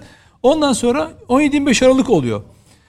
O 17-25 Aralık sonrası bu Fethullahçı örgütü örgüt olarak ilan ediliyor MGK kararıyla. 2014 yılı boyunca Kılıçdaroğlu ekibiyle canhıraş FETÖ'cüleri savunuyor bu sefer. AKP dediniz ya bu sefer mücadeleye başlıyor. Hop yanına Kılıçdaroğlu ekibiyle çok ciddi yer alıyor. Kendisi de Kanal Türkiye gidiyor ziyarete. Ee, 1 Ocak 2014'te Hatay'da 19 Ocak 2014'te Adana'da Ceyhan'da MİT tırları durduruluyor. Şimdi Kılıçdaroğlu 2014 boyunca FETÖ'yü savunuyor ya. Sonra 17 bakın MİT tırları hadisesine geliyorum. Yani Kılıçdaroğlu'nun içinde bulunduğu bölümüne. O 17 Mayıs 2015'te Zaman Gazetesi'ni ziyaret ediyor. Kılıçdaroğlu ekibiyle beraber. 18 Mayıs'ta Hürriyet Gazetesi'ne geliyor. Orada açıklama yapıyor. MİT tırlarıyla ilgili bakın daha henüz görüntüler kamuoyuna yansımamış. Ama 18 Mayıs günü Hürriyet Gazetesi'nde diyor ki şey Kılıçdaroğlu çok vahim diyor. Ben bu görüntüleri izledim diyor. Şöyle anlatıldığı gibi değil falan diyor. 27 Mayıs bakın Kılıçdaroğlu'nun Hürriyet'te bunu söylemesinden tam 10 gün sonra 29 Mi- Mayıs'ta görüntüler Can Dündar tarafından Cumhuriyet'te yayınlanıyor. Arada ne oluyor? Tespitlere göre, savcının iddialarına göre 27 Mayıs 2015 günü Enis Berberoğlu görüntüleri Can Dündar'a veriyor. O da yayınlıyor. Şimdi bu takvim sürecini koyarsanız aslında Mehmet Sevigen'in anlattığı şeylerin ortada olduğunu görürsünüz. Diyor ki bakın iki tane kilit, bir, bir tane kilit isim var. Onun üzerine o gözden kaçıyor, kendini ayrı tutuyor. Bülent Tezcan. Bakın diyor ki Kılıçdaroğlu Bülent Tezcan'a verdi. Bülent Tezcan Enis Berberoğlu'na verdi. Tamam bir an için bunu bir yere bırakalım. Peki Eren Erdem eski CHP milletvekili ne demişti? MİT tırları belgelerini bana çünkü o da daha şey oldu yar, e, bu konuda yargılandı, tutlandı. MİT tırları belgelerini bana Bülent Tezcan verdi dedi. Yani Bülent Tezcan bu işin içinde şey e, saha elemanı. Belgeleri genel başkanlar ona ondan işte işte gazetecilere, milletvekilleri aracılığıyla bak birinde Enis Berberoğlu'na verdiği iddiası var. Konu, konumuz o. Eren Erdem televizyona çıkıp bizzat açıkladı. Yani bugün sosyal medyaya girin. Eren Erdem, Bülent Tezcan, Mitter'ları yazın. Karşınıza Bülent Tezcan, Bülent Tezcan hakkında Eren Erdem'in şeyi var. Yani Bülent Tezcan bu verilerin toplandığı kişilerden bir tanesi. Bülent Tezcan aynı zamanda 2013'te e, Kılıçdaroğlu Amerika'ya gittiğinde FETÖ'cülerle görüştüğünde orada olan 5 kişiden bir tanesi. Dolayısıyla hani bu olay araştırılacaksa Enis Berberoğlu zaten yargılandı işte kendisi şikayetçi oluyor. Bülent Tezcan isminden yürümek lazım. Burada er, Eren Erdem'in anlattığı şeyler önemliydi. Ben hani Mehmet Sevigen'in anlattığını bir tarafa bırakıyorum. Eren Erdem'in anlattığına odaklanıyorum. Şimdi peki bu durumda Kılıçdaroğlu çıkıp bir şey söyler mi? Hayır söylemez. Çünkü Kılıçdaroğlu'nun bakın ben e, onları bir yazı için topladım. Daha önce de yazdığım için burada da şey yapayım. E, hani diyor ki bir insan diyor ülkesini şikayet eder mi diyor. E, bu belgeleri nasıl aldınız? Nereden aldınız diyor Bülent Sevigen. Şimdi bakın buna Mehmet- gelene Mehmet kadar Sevigen. Mehmet Sevigen özür dilerim. Buna gelene kadar Kılıçdaroğlu'nun 17-25 Aralık belgelerinin nereden aldığının cevabını vermesi gerekir. Kı- Kılıçdaroğlu 17-25 Aralık sürecinde Erdoğan'la Cumhurbaşkanı Erdoğan'la oğlu Bilal Erdoğan arasında geçtiği iddia edilen sahte bir telefon tapesini mecliste dinletti. Bunu kimden aldığını anlatması gerekir. Yine Kılıçdaroğlu'nun 4 bakan, 80 milletvekili, AKP'li baylokçu bakan şey kişi var dedi. Bunları açıklayacağım dedi. Açıklamadı. Bunu açıklaması gerekir. Yine ne anla, açıklaması lazım? A, e, kon, dar, darbeye şeye Baykal kasetini özür dilerim. Baykal'a kurulan e, kaset kaseti yani Baykal'ın kasetini Erdoğan izledi. Onun izlerken çekilmiş görüntüleri bana izletildi dedi. Bunu bunu kim ona servis etti anlatması lazım. Yine FETÖ'cülerin darbe olur olmaz tiyatro kontrollü darbe yalanını raporlaştırdılar. Önce bunu anlatması lazım. Nereden geldi bu fikir sana diye. Ardından Adil Öksüz'ün MİT elemanı olduğuna dair sahte döküman onunla paylaşıldı. Bu istihbarat ona daha öncesinden geldi. Kasım'da döküman ortaya çıktı. Ağustos'ta aşağı yukarı Ağustos Eylül gibi de bana bir istihbarat geldi. Abdülkadir Selvi'ye söylediği şey var, kaydı var ee, gazetede. O istihbaratın kim tarafından kendine ulaştırıldığını anlatması lazım.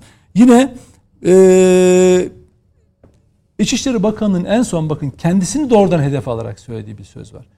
15 Temmuz öncesi e, Pensilvanya'da yaptığı görüşme. Herhangi bir şey söyledi mi? Söylemedi. Söylemez. Söyleyemez. Bakın bu saydığım tarihsel süreci dikkatle bakarsanız Kılıçdaroğlu'nun FETÖ'cü olduğunu falan söylemiyorum. Ama FETÖ'nün elinde esir olduğunu görüyorum. Neden biliyor musunuz? Bu tür yapılarla mafya hatta ben içine şey koyayım e, örgütleri koyayım terör örgütlerini ya işte FETÖ'yle herhangi bir ilişkiye girerseniz herhangi bir ilişkiye girerseniz yandığınız gündür. O sizin ömür boyu yakınızı bırakmaz. Kılıçdaroğlu çıksa dese ki ya beni de kandırmışlar. Kontrollü darbe dedik ama öyle değilmiş. Çünkü kendisi daha sonra bunun öyle olmadığını söyleyip darbeye beraber direndik dedi. Bu adamlar geldiler bize anlattılar. Bana kaset var dediler, şu dediler, belge dediler. Bunlar verdiler dese ya da bir kere olsun FETÖ'yü suçlayan bir şey söylese FETÖ'cüler hani nasıl birilerinin fotoğraflarını çıkartıp servis ediyorlar? Kılıçdaroğlu ile ilgili kayıtları çıkarırlar. O yüzden de bir şey söyleyemez. Kimse bir şey beklemesin. Yapacağı şey işte Enis Berberoğlu'nun açacağı bir dava olur.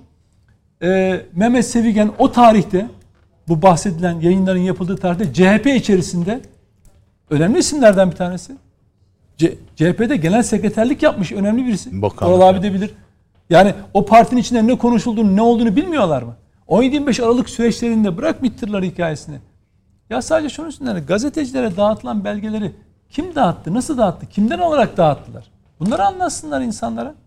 Çünkü mesele şu. Geliyor işin özü. Neye tartış neyi tartışıyoruz? Efendim sen niye öyle bakıyorsun? Onlar böyle yapmadı mı? Böyle. Beni ilgilendiren şey şu. Hakikat. Bu ülkeyi yönetmeye talipseniz, adaysanız kardeşim çok güzel. Hiçbir örgütle falan değil. Sizin anayasaya anayasaya bağlılığınız söz konusudur benim için. Ben ona bakarım. Şimdi isterseniz FETÖ'yle iş- işbirliği de yapmış olun. O da önemli değil. Çıkacaksınız. Evet bu görüntüler bize buradan geldi. Ben de verdim. Böyle, ben bunu hakikate hizmet olsun diye yaptım. Dersiniz olur biter. E peki şimdi bugün öyle mi oluyor? Bak Şimdi bu MİT hadisesinin kendisi bir vatana ihanet değil mi? Vatana ihanet. Hiç tartışmasız vatana ihanet. Devletin istihbarat örgütü yurt dışında bir operasyon yapıyor. Sen bunu deşifre ediyorsun. Tam da hangi konjonktürde senin bahsettiğin gibi Türkiye işite yardım ediyor algısının yaratılmaya çalışıldığı FETÖ'nün bunun için gayret sarf ettiği bir dönem. Onlarca yazı yazdırdı. Tabii yazdır Onlarca dönem. yazı yazdırdı. Şimdi sen bu kumpasın bir parçası oluyorsun. Devletine karşı. E kardeşim sen bu devleti yöneteceksin. MİT de, MİT, de- MİT de sana bağlı olacak. O zaman nasıl yürü, yürüyecek bu ilişkiler? Dolayısıyla burada bir öz eleştiri yapması gerekiyor. Bu bütün tarihsel yani kendi açıklamaları bakın başka hiçbir kayda gerek yok. Başkasının bir şey söylemesine gerek yok.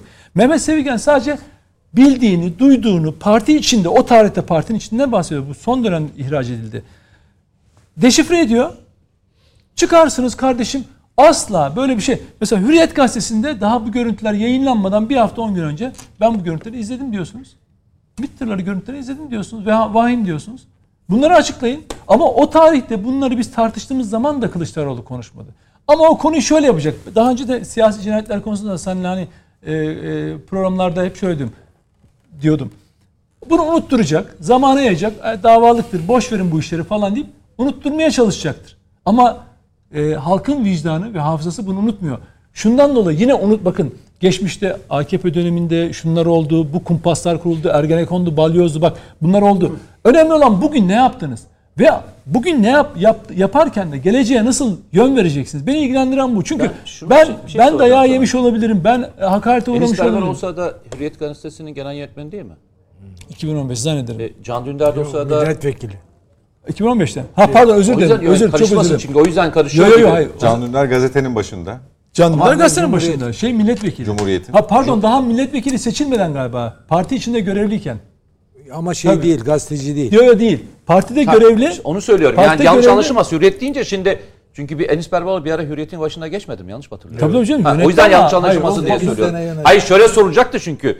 Ya niye kendi gazetesine yayınlamadı da Can Dündar'a hani ifadeler geçtiği için söylüyorum. Sen söyledin ya. Orada onu demeç olarak yayınlıyor. Zaten onu yazan muhabir arkadaşlar ne olup bittiyse ne anlatsa onu yazıyor. Bu görüntüler Nedim toparlamak durumundayız. Ya dolayısıyla hani burada kimse Kılıçdaroğlu'ndan falan açıklama falan beklemesin. Çünkü ağzını açarsa FETÖ'cülere karşı FETÖ'cüler onu Deşifre siyasete eder. girdiğine o pişman zaman ederler. Bülent Tezcan ne? Grup başkan vekili mi? Grup başkan vekili. Bütün bak mesele şu. Bülent Şimdi de Tezcan genel başkan yardımcısı tabii şimdi galiba. Bülent Te- şey e, Bülent Tezcan bu işlerde kritik rol oynayan birisi. Eren yani bı- bırakın Mehmet Sevgen'in ne dediğini. Eren Erdem çıktı televizyonlarda ben dedi bütün MİT tırlarıyla ilgili dokümanları, belgeleri Bülent Tezcan'dan aldım dedi. Zaman gazetesinin önüne gittin diye sorduğu zaman kardeşim dedi genel başkanım e, talimat verdi öyle gittim dedi. Dolayısıyla bu işler e, bir ilişki ağı örülmüş durumda. İşte FETÖ'nün şöyle diyelim AKP ile işbirliği yaptığı, cemaatle işbirliği yaptığı dönem bitmiş. Bir kavgaya, bir mücadeleye girmiş. Ciddi bir savaş yaşanıyor. Kötü olan şu. Muhalefet özellikle Kılıçdaroğlu ve ekibi FETÖ'ye can simidi olmaya çalışıyor. Neyle? Bak yine söylüyorum. Tutuyorsun KHK'lıları suçlu suçsuz masum suçlu ayırmadan iade edeceğim. Hepsinin hakkını geri vereceğim falan diyorsun.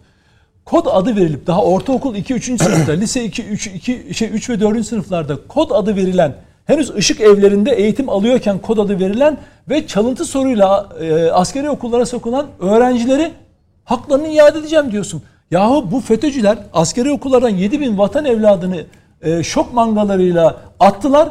Bir kişi sahip çıkmadı. Ne Kılıçdaroğlu sahip çıktı. Şimdi ne getiriyorsun? Yıllardan beri, yıllardan beri istenen bir şey var. TMK'da değişiklik, te- terörle mücadele kanunu değişiklik. Kim istiyor bunu? PKK, yandaşları ve FETÖ'cüler. Şimdi dolayısıyla bu, bu noktaya kadar gelmiş. Demek ki geçmiş ilişkileri e, e, bir şey, si- gelecekteki siyasetine de yön verecek bunların. Peki. Çok teşekkür ederim. Buraya eklemek istediğiniz bir şey var mı Oral Ya abi? ben birkaç Çok şey kısa. söylemek kısaca. Yani şimdi bu FETÖ'cüler meselesi şeyin Nedim sürekli bunun mücadelesini veren bir arkadaşımız onu takdir ediyorum. Ama yani e, şöyle bir gerçek var. CHP bir dönem AK Parti ile kavgasını FETÖ'cülerle birlikte yürüttü. O da bir gerçek.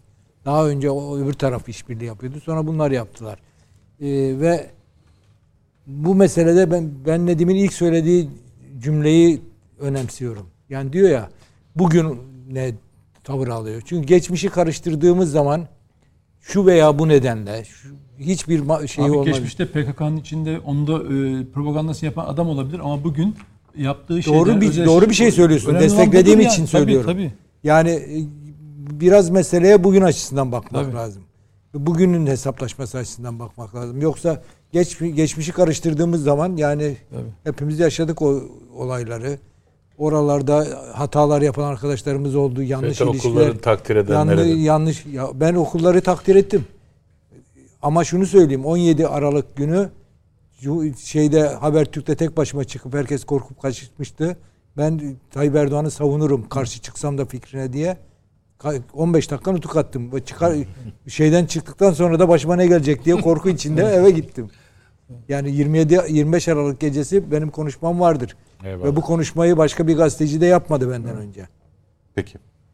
Çok teşekkür ediyorum efendim konuklarımıza. Şimdi e, Suriye yönelik operasyonun yol haritasına dair bilgileri Mete Yarar aracılığıyla sizlere aktaracağız. E, biliyorsunuz Tel Rifat ve Münbiç hattında operasyonun e, terör unsurlarının bulunduğu bölgeler göz önüne alındığında iki yerin ö- ö, ismi ön plana çıkıyor. E, Tel Rifat ve Münbiç. Orada bir takım hazırlıkların başladığını, halen daha devam ettiğini geçtiğimiz hafta aktarmıştık sizlere. Fakat tabii operasyon ne zaman gerçekleşecek sorusu ve nasıl gerçekleşecek sorusu halen gündemdeki yerini koruyor, yeniliğini de koruyor. Ee, bu arada yarın ve sonraki gün bu anlamda önemli. Ee, zira e, Rusya'dan hem Savunma Bakanı hem Dışişleri Bakanı geliyor. Ee, Ukrayna krizi de başta olmak üzere e, Rusya'nın Suriye'deki bölgelerden çekilmesinin ardından, çekildiğinin söylenmesinin ardından oluşacak ilk temas olması hasebiyle de önemli bu ziyaret. Şimdi Mete Yarar'a dönelim. Aslında biz e, fiili olarak bir harekat başlangıcı demeyelim de bunu bir hibrit e, harekat, hibrit operasyon olarak değerlendirdiğimizde e, bir başlangıç olduğunu söyleyebiliriz. Hatta e, Kafası olduğunu operasyonun operasyonun ön hazırlığının tam anlamıyla başladığını e, bir sevkiyat gibi değil de e, karşıya yönelik yapılan atışlarla, topçu atışlarıyla gerçekleştiğini ifade edebiliriz herhalde değil mi Mete Yarar? Şöyle söyleyelim. Herkesin çok iyi anlaması ad- adına söyleyeyim. Eğer biz bu sınırın bu tarafında olsaydık bile, yani daha buraya geçmemiş olsaydık bile, e, eğer burada terörle mücadele e, yapıyorsanız, ki bunun adı bir terörle mücadele, yani şu anda yaptığımız e, Birleşmiş Milletler'e göre olan duruma göre biz bu mücadeleyi yapıyoruz. O zaman şunu söyleyelim mi? Her yaptığınız harekat aslında kendi safhasının içine barındırıyor. Nedir bu? Bu bölgede bir şey yapacaksanız bir istihbarat çalışması yapmayacak mısınız? Yapacaksınız. İkincisi bölgede hedefleri belirleyip bunları imha etmeye başlangıçta başlamayacak mısınız? Yani belli bir süreye yayarak yapmayacak mısınız? Buradaki e, terör örgütünün e, irtibat noktalarını, e, terör örgütünün karar mekanizmasını, lojistik merkezlerine vurarak başlamayacak mısınız? Yani şöyle mi oluyor? Harekata başlıyorsunuz. O gün vurmaya başladığında mı e, fiili anlamda başladığını kabul ediyorsunuz? Yok. Ben size çok basit anlamda şunu söyleyeyim. 1991'deki e, Irak'ın işgali 2003'te başlamadı. 91'de başladı. Çekiş güçle beraber başlamıştır. 12 yıl yıprata yıprata sonuna gelmiştir. Safa safa. Safa safa gelmiştir. Hiç kimse 2003 harekatı 2003'te başladığını söyleyemez. 91'de başlayan harekat 2003'te başka bir safhaya geçmiştir. Biz de aslında burada hibrit dediğimiz şey ne? Burada Özgür Suriye ordusunun olmadığını kabul ederek mi konuşacağız? Burada bir hibrit operasyon var. içinde yerel unsurlar ve burada terör örgütüyle mücadele etmek için yerel unsurları kullandığımız bir teknik var.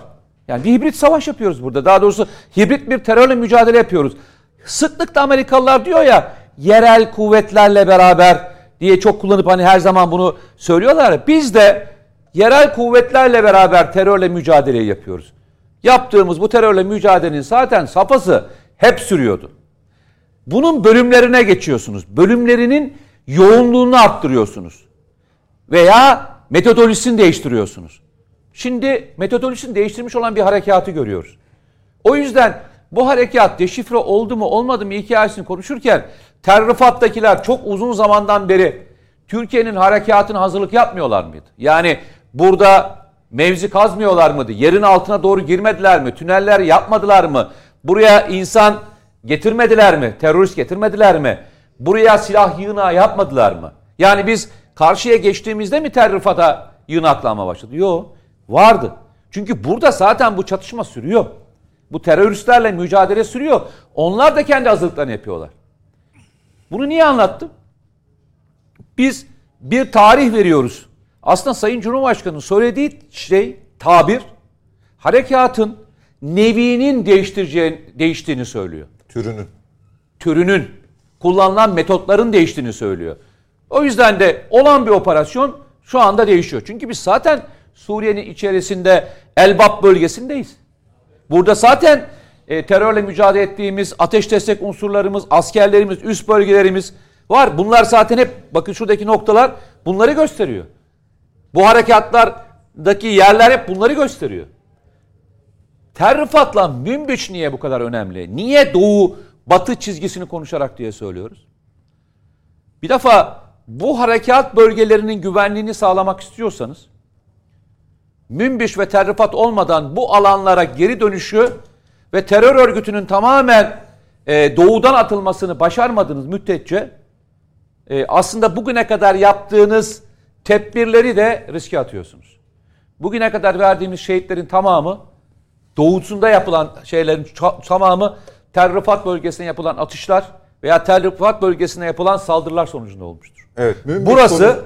Sayın Cumhurbaşkanı'nın söylediği gibi e, Fırat'ın doğusunun uru. Öyle söyleyeyim. Burası temizlenmeden Batı bu alanlarda e, bir ilerleme kaydetmek çok da kolay değil. Terrifat aynı zamanda birçok şeyin geçiş noktasını da içinde barındırıyor. Münbiç'e gelelim. Münbiç aslında ilk Fırat Kalkan Harekat Bölgesi'nde yapılması istenen ve aslında harekat planında Münbiç'in alınmasıyla beraber sonuçlanacak bir operasyondu. Hatırlayın o dönemde Amerikalılar ısrarla şunu söylemişlerdi. Bu bölgeye kadar ilerleyin. Bu bölgede biz PKK'yı barındırmayacağız, çıkartacağız. Belli bir süre sonra size e, bölgeyi teslim edeceğiz demişler hatırlıyorsunuz. Tarih ne zaman? Ağustos 2016. Yani darbeden hemen kısa süre sonra başlayan Fırat Kalkın Harekat'la ilgili. Daha sonra ne yaptılar Amerikalılar? Bu bölgeyi önce PKK'ya sonra yani çıkartmadılar. Daha sonra Rusya'ya verir gibi yapıp PKK'nın bölgede kalmasına e, devam ettirdiler. Hangi zaman gerçekleşmişti bu? Barış Pınarı harekat e, zamanında gerçekleşmişti. Münbiç özelinde Fırat'ın Münbiç özelinde Fırat'ın doğusunun dışında da bir şey konuşabiliyoruz aslında değil mi? Ama şöyle söyleyeyim. Burayı hatırlarsanız yine burada konuşurken geçen hafta e, evdeydim. E, evden bağlanmıştım. Şunu söylemiştim. Ya harekatı ikiye bölüp yapacağız. Yani önce Fırat Kalkanı bölgesini, şey bölgesini, doğusunu veya batısını veya hepsini beraber yapacağız. Bu tamamen Türk Silahlı Kuvvetleri'nin tercihidir. Milli İstihbarat Teşkilatı'nı beraber ütüyorlar çünkü. Beraber tercihi olacaktır. İkisinin farklı zamanda veya aynı zamanda yapılmış olması gelişen duruma göre devam eder. Burada başlarsınız, fırsat görürsünüz, iki alanda dahi ekleyip ikisine beraber yaparsınız. Türkiye'nin şu anda bütün bölgelerde bu operasyonu yapabilecek imkan ve kabiliyeti var. Onu söyleyeyim. Yani şunu söylemiyoruz. Terrifat'la Minbiç'i konuşurken burada harekatın fırsatı yakalanırsa veya buradaki durumu görürse e, Ayın Arap bölgesinde bir operasyon yapılmayacağı anlamına gelmiyor. Bu kadar şeyi söylemeyelim. Çünkü yalnızca münbiş ve tellifat söylemek e, işin doğasına aykırı. Harekatı planlarsınız. Ama harekatın planlamasında değişen durumlara göre anında kararlar verebilirsiniz. Zaten silahlı kuvvetlerin şu andaki imkan ve kabiliyeti bu operasyonu bütün safhalarda yapacak kadar yetenekte. E, hem e, imkan kabiliyeti diyeyim, hem silah, hem mühimmat, hem de bulunan personelin yeterli anlamında söylüyorum. Münbiş neden önemli? Münbiş bütün geçiş noktalarının, köprülerin, barajların, suyun, elektriğin, hatların, elektrik hatlarının geçtiği, karayolların geçtiği ana hat. Münbiç'i aldığınızda, Münbiç'i teröristlerden temizlediğinizde bu bölgeye getirebileceğiniz miktar bugüne kadar Fırat Kalkan Harekat bölgesine getirdiğiniz miktar kadar olma ihtimali yüksek. Çünkü bu insanları buraya yığamazsınız. Üst üste yığamazsınız. Yani tarım yapılamazsa, bu insanlar hayvancılık yapamazsa, bu bölgede elektrik olmazsa, şu bölgelerden bahsediyorum. Bu bölgeden bahsediyorum. Buradaki barajlar kontrol altına alınmazsa, su sevkiyatları yapılmazsa bu kadar büyük bir kalabalığı, bu kadar büyük bir nüfusu buraya barındıramazsınız. Zaten bu bölgede 6 milyon yakın insan var. Bir 3 milyon daha gönderdiğinizde 9 milyon insan burada hangi elektrikle, hangi suyla, hangi tarımla, hangi şeyle yaşayacaklar. O yüzden alanı genişletmeniz ve büyütmeniz lazım. Münbiç olmadan da bunu yapma şansınız yok. Münbiç lojistik, geçişlerin olduğu bir nokta, suyun ve elektriğin sağlanabileceği ana merkez konumunda. Peki yarın ve ö- öbür gün e, Rus e, meslek yetkililerle yapılacak görüşmelerde e, bu söylediklerin masada yüzde kaçı olacak? Ya ben şöyle söyleyeyim. eee, evet konuşulabilir ama Türk Silahlı Kuvvetleri'nin bugüne kadar Milli İstihbarat Teşkilatı ile beraber Savunma Bakanlığı'nın ben bugüne bıraktıklarını düşünmüyorum bunu. Ben asıl e, toplantının, yapılacak toplantının ana konusunun Ukrayna, tahıl e, getirilmesi ve bazı dış politikalarda olduğunu düşünüyorum. Silahlı kuvvetler bu kadar yığınağı, bu kadar manevrayı ve bu kadar iddialı kelimeleri, Sayın Cumhurbaşkanı'nın iddialı kelimeleri var. Yani giriyoruz girdik bitti yani. Çünkü bugüne kadar bu kelimeyi söyledikten sonra geri döndüğü hiçbir operasyon görmedim ben. Bugüne kadar bunlar kesinleşmemiş olmuş olsa e, bu kelimeleri ifade etmezdi ben size öyle söyleyeyim. Yani yarın bir şeyin onayı çıkacağını düşünmüyorum ben. Yani hayır kesinlikle giremezsiniz gibi bir kelime olacağını düşünüyorum. Çünkü Lavrov hatırlayın bu operasyonla ilgili ilk söylemler aldığında Lavrov şöyle bir kelime sarf etti. Dedi ki biz dedi bölgede e, Türkiye'nin e, kendi sınırlarının güneyinde bir terör unsurunun olmasını kabul etmemesini anlayışla karşılıyoruz. Biz Amerikalıların bu bölgede e, bir ayrılıkçı hareketle bir bağımsız e, bölge yaratmak istediğini de biliyoruz dedi. Bu kelimeler birbirinin üstüne örtüştüğünde ben geçmişten bazı konuşmaların yapıldığını düşünüyorum. Şunlar olabilir. Harekatın nevi, çapı, büyüklüğü, hangi alanlar olacağı konusunda şeyler olabilir. Sahaya mülakatlar ilişkin- olabilir. sahaya olabilir. bir takım istişareler konusunda olabilir. olabilir. Ama artık buraya kadar geldikten sonra geri dönüş olur mu? Açıkçası e, ben o kadar emin değilim. Yani hani şey açıdan sordum. Lavrov hayır derse operasyon olmaz mı konusundaki Hayır ben onu kastetmedim. Onu kastetmedim. Bilakis geçen hafta konuşmuştum. E, konuşmuştuk. Sana sorduğum sorular arasında da vardı. Ee, ki bir gün önce bizim yayından bir gün önce Lavrov şöyle bir açıklama yapmıştı. Çok yeni o açıklama. Ee, böyle bir durumu kabul etmemekle birlikte Türkiye'nin buna göz yumacağını zannetmiyorum demişti. Zaten bu artık var olan operasyonun hayata geçirilmesi noktasında da önemli söylemlerden bir Geçici tanesi. yani Türkiye'de bulunan geçici sığınmacıların eğer geri dönüşünü istiyorsanız, geri dönüşüyle ilgili plan yapmak istiyorsanız yine söylüyorum elektriğe ve suya acil ihtiyacınız var. Bu coğrafyada suyu, suyun kaynağı, ana kaynağı Fırat. Elektriğin ana kaynağı da Fırat. Fırat'ı kontrol etmeden yani şu havzayı kontrol etmeden e, yapacağınız hiçbir harekat yok. Buradaki barajları kontrol etmeden de yapacağınız çok da büyük bir gelişim olamaz. Kim, Çünkü kimin kontrolünde şimdi? Efendim? Oralar kimin kontrolünde? yani şu anda suyu ve elektriği tamamen PYD kontrol ediyor. Öyle söyleyeyim size. Peki Suriye Esed ses çıkarmıyor mu PYD? Efendim? Suriye Esed bir şey demiyor? Elektriği veriyor onlara. Elektriği veriyor ama alansal anlamda baktığınızda bu alanların e, işte bakın zaten barajların özellikle yerlerini e, arkadaşlardan rica ettim. Koyun ki dedim. Yani kimin bölgesinde kaldığını net olarak görsünler. E, Rakka'nın kontrolü kimde? PYD'nin kontrolünde. E, yine Tapka Barajı, e, Teşrin Barajı, Bağız Barajı dediğiniz barajları koyduğunuzda şurada bir yukarıda daha baraj olacak. Küçük bir baraj olacak. Daha çok şey için kullanılır. E, hani arkada bir baraj değil ama suyun akıntısıyla Yani oluşan bir PYD'nin baraj daha var diye hatırlıyorum PYD'nin ama. Esed'le bir çelişkisi yok Efendim? mu? E, PYD'nin Esed'in e, kuvvetleriyle bir çelişkisi yok Ya mu? ben size o zaman şöyle söyleyeyim. Ee, burada çıkan petrolü kim alıyor? Burada çıkan petrolü Esad alıyor. Parasını ödeyip Paylaşıyorlar. Paylaşıyorlar.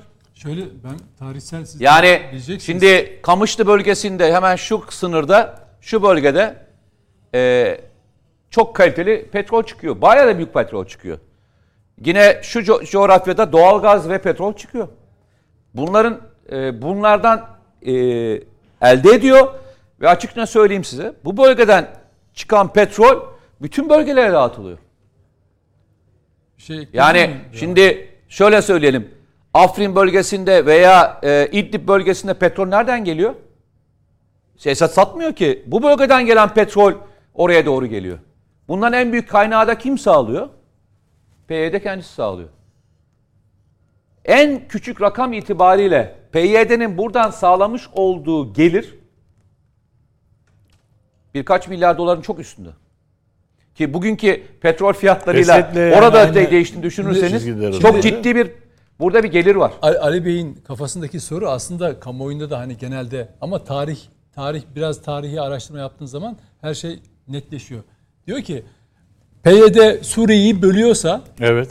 Esad'ın ona karşı olması lazım. Evet. Ama Çok basit tarihi mantıklı. gelişmeler bakın tarihi olaylar bize bunu aydınlatıyor. Suriyelilerin içindeki ve Suri Esad yönetimi içindeki Türkiye düşmanlığı, Türk düşmanlığı PKK'lı düşmanlığından çok çok fazladır. Zira Hatay meselesinden dolayı bir kere Doğru. zaten e, Türklere düşmandır Suriye. Bir. Ondan dolayıdır ki 1980'li yıllarda 79'da Öcalan ilk defa Suriye'ye kaçmıştır. Yıllarca Beka Hmm, doğru. burada şey düştü. Beka Vadisi'ni aştı. Dolayısıyla Türklere olan düşmanlığı onu terör örgütüyle ilişkiye getirmiştir. Kaldı ki bugünkü PYD dediğiniz örgüt PKK'dır. Oradaki bütün yönetici kadrosunu Esad ailesi eskiden beri tanıyor. Dolayısıyla şöyle düşünüyor. Ben bunlarla beraber burada olabilirim. Hatta benim düşmanım olan Türkiye'yi bunlar çok rahatla taciz edebilirler. Hatta saldırıyorlar da ben buna izin de verebilirim. Ben bu yapıyı kabul de edebilirim. İttifak Çünkü- kuruyor o zaman Bakın tabii. Esad ailesinde, Esad ailesi denmesinin sebebi şu. Adamda bir ulusalcı bilinç yok. Yani bizdeki gibi bir millet şuurundan bahsetmiyoruz Başka zaten. bir Çok durum daha var orada ama. Tabii. Şu, şu e, anki şimdi e, Onun derdi Şöyle- koltuğu korumak. Peki. Nedim şöyle bir durum daha var. Buradaki bu kadar kişiyi barındırabilmesi için aynı zamanda bu buraya Esad yönetimine ambargo koyuyor. Ciddi bir ambargosu var. Yani e, mesela İran bölgeye petrol getirecek, müsaade etmiyor. Bölgeye tahıl getirecek, müsaade etmiyor. Kimden al diyor özellikle? Bu geliri kim elde etsin diyor? PYD elde etsin diyor. Yani Esad'ın yani ben Esad'ı savunmak adına söylemiyorum. Ama Esad'ın da başka bir yerden petrol alma şansı yok. Bu gelir kaynağını bölgeye abluka koyarak bir terör örgütünün e, petrolden elde edeceği geliri arttırabileceği bir havuz yaratıyor. Başka şansı yok kimsenin. Buradaki insanlar arabaya binecek. Buradaki insanlar e, şeyini tarlasını sürecek. Bir tek kaynak gösteriyor. Evet. Burası. Haseke. Yani yani daha doğrusu PYD anlamında söylüyorum. Haseki değil de PYD anlamında. Ya bir de özür dilerim Suriye meselesi yani göç e, sığınmacılar ülkeyi terk ettiğinden beri Ürdün, Türkiye olmak üzere 8-10 milyon sığınmacı bunlar Esad muhalifi aynı zamanda ve ülkeden böyle bir sorundan da kurtulmuş oldu Esad. Şu anda son derece mutlu bir şekilde Halep, Şam onun elinde kalsın. Koltuğu korusun başka bir şey değil. Yoksa toprakları falan vatanın umurunda değil. Bir de biz tabii e, terör güvenli bölge çalışması nedeniyle adamın ülkesini imar ediyoruz orada. Yani göç, tekrar tersine göç çevirmeye çalışıyoruz. Peki. Çok teşekkür ediyorum efendim. Mete Yarar Biz çok sağ olun teşekkür ediyoruz. anlatımınız için. Diğer konuklarıma da Oral Çalışlar çok sağ olun. Geldiğiniz çok keyifli için. bir sohbet oldu. Ben çok e, çok e, şey yaptım, mutlu oldum o gece. Peki. Ee, siz Ne de öyle borçluyuz? olmuşsunuz. Ne, diye ne düşünüyorum. borçluyuz diye. Oral Çalışlar. Oral Bey geldi Oral Bey- ondandır. Yok niye, Bravo. niye mutlu olmadınız mı siz? Olmuşsunuzdur ya. Memnunum canım. Tabii ya hiç. Peki. Bey ama yine gelin yani. Böyle Gelirim, uzaktan, niye gelmeyeyim? internetten şeyden Ben e, bir şey e, soracağım. Demin, olmuyor. e, da- geçen hafta şey demiştin. Ali Saydam artık daimi konuk demiştin. Ne oldu bu hafta daimi konuk Parası demedin? yetmiyor onun için ödeyemiyor bana herhalde onlar. Ya onu niye düşürdün? Niye? Geçen hafta artık daimi konumuz Ali Saydam demiştin. E, tam daimi burada işte. Bugün demedin ama. Demedim. daimi konuk olarak de, demedim. Öyle Evet, evet, Öyle evet. Geçen hafta öyle dedin. söylemedik. Ben de Ya, çok Bir sevinmiştim. tek beni konuk olarak saydı. Yok, Yo siz bu zaten hafta bu hafta e, onu da konuk olarak saydı. Evet. E, ya ihtiyatlı davranıyorum. Ne olur ne olmaz. olur, evet. Hani Yani Ali'ye Sizde Ali'ye bir güven- olmaz. Evet, hiçbir bir şüphem güven yok. Yani Ee, yerini, Şener'den yerini, Mete yerini kaydırmak, ayağını kaydırmak isterseniz Her an bizi bırakır mı konuk diyorsun? çağırmayacak yani. Bizi her an bırakır mı diyorsun? Ee, Yok Ali Bey haşa, hiç öyle bir şey haşa. yapmaz. Hiç Çok, lütfen. Her şeyi söyleyeyim ama o hakkı, Haşa, hakkı haşa. teslim etmem gerekiyor. Adam iletişimciyim dedi. Pazarlamacıyım demedi ki. Bravo kardeşim. Teşekkür ediyorum Ali Saydam. ya var ya Nasıl ama işte iletişim bu kardeşim. Siz devam edin ben kapatıyorum. Çok programı. teşekkür Görüşmek sağ olun. üzere. Haftaya bekliyoruz Ali Bey. İnşallah. Çok inşallah. sağ olun. Onları beklemiyor musun? Net bakışı bitirdik efendim. Önümüzdeki hafta pazartesi saatler 20.45'i gösterdiğinde yeniden birlikte olmak ümidiyle. Hoşçakalın.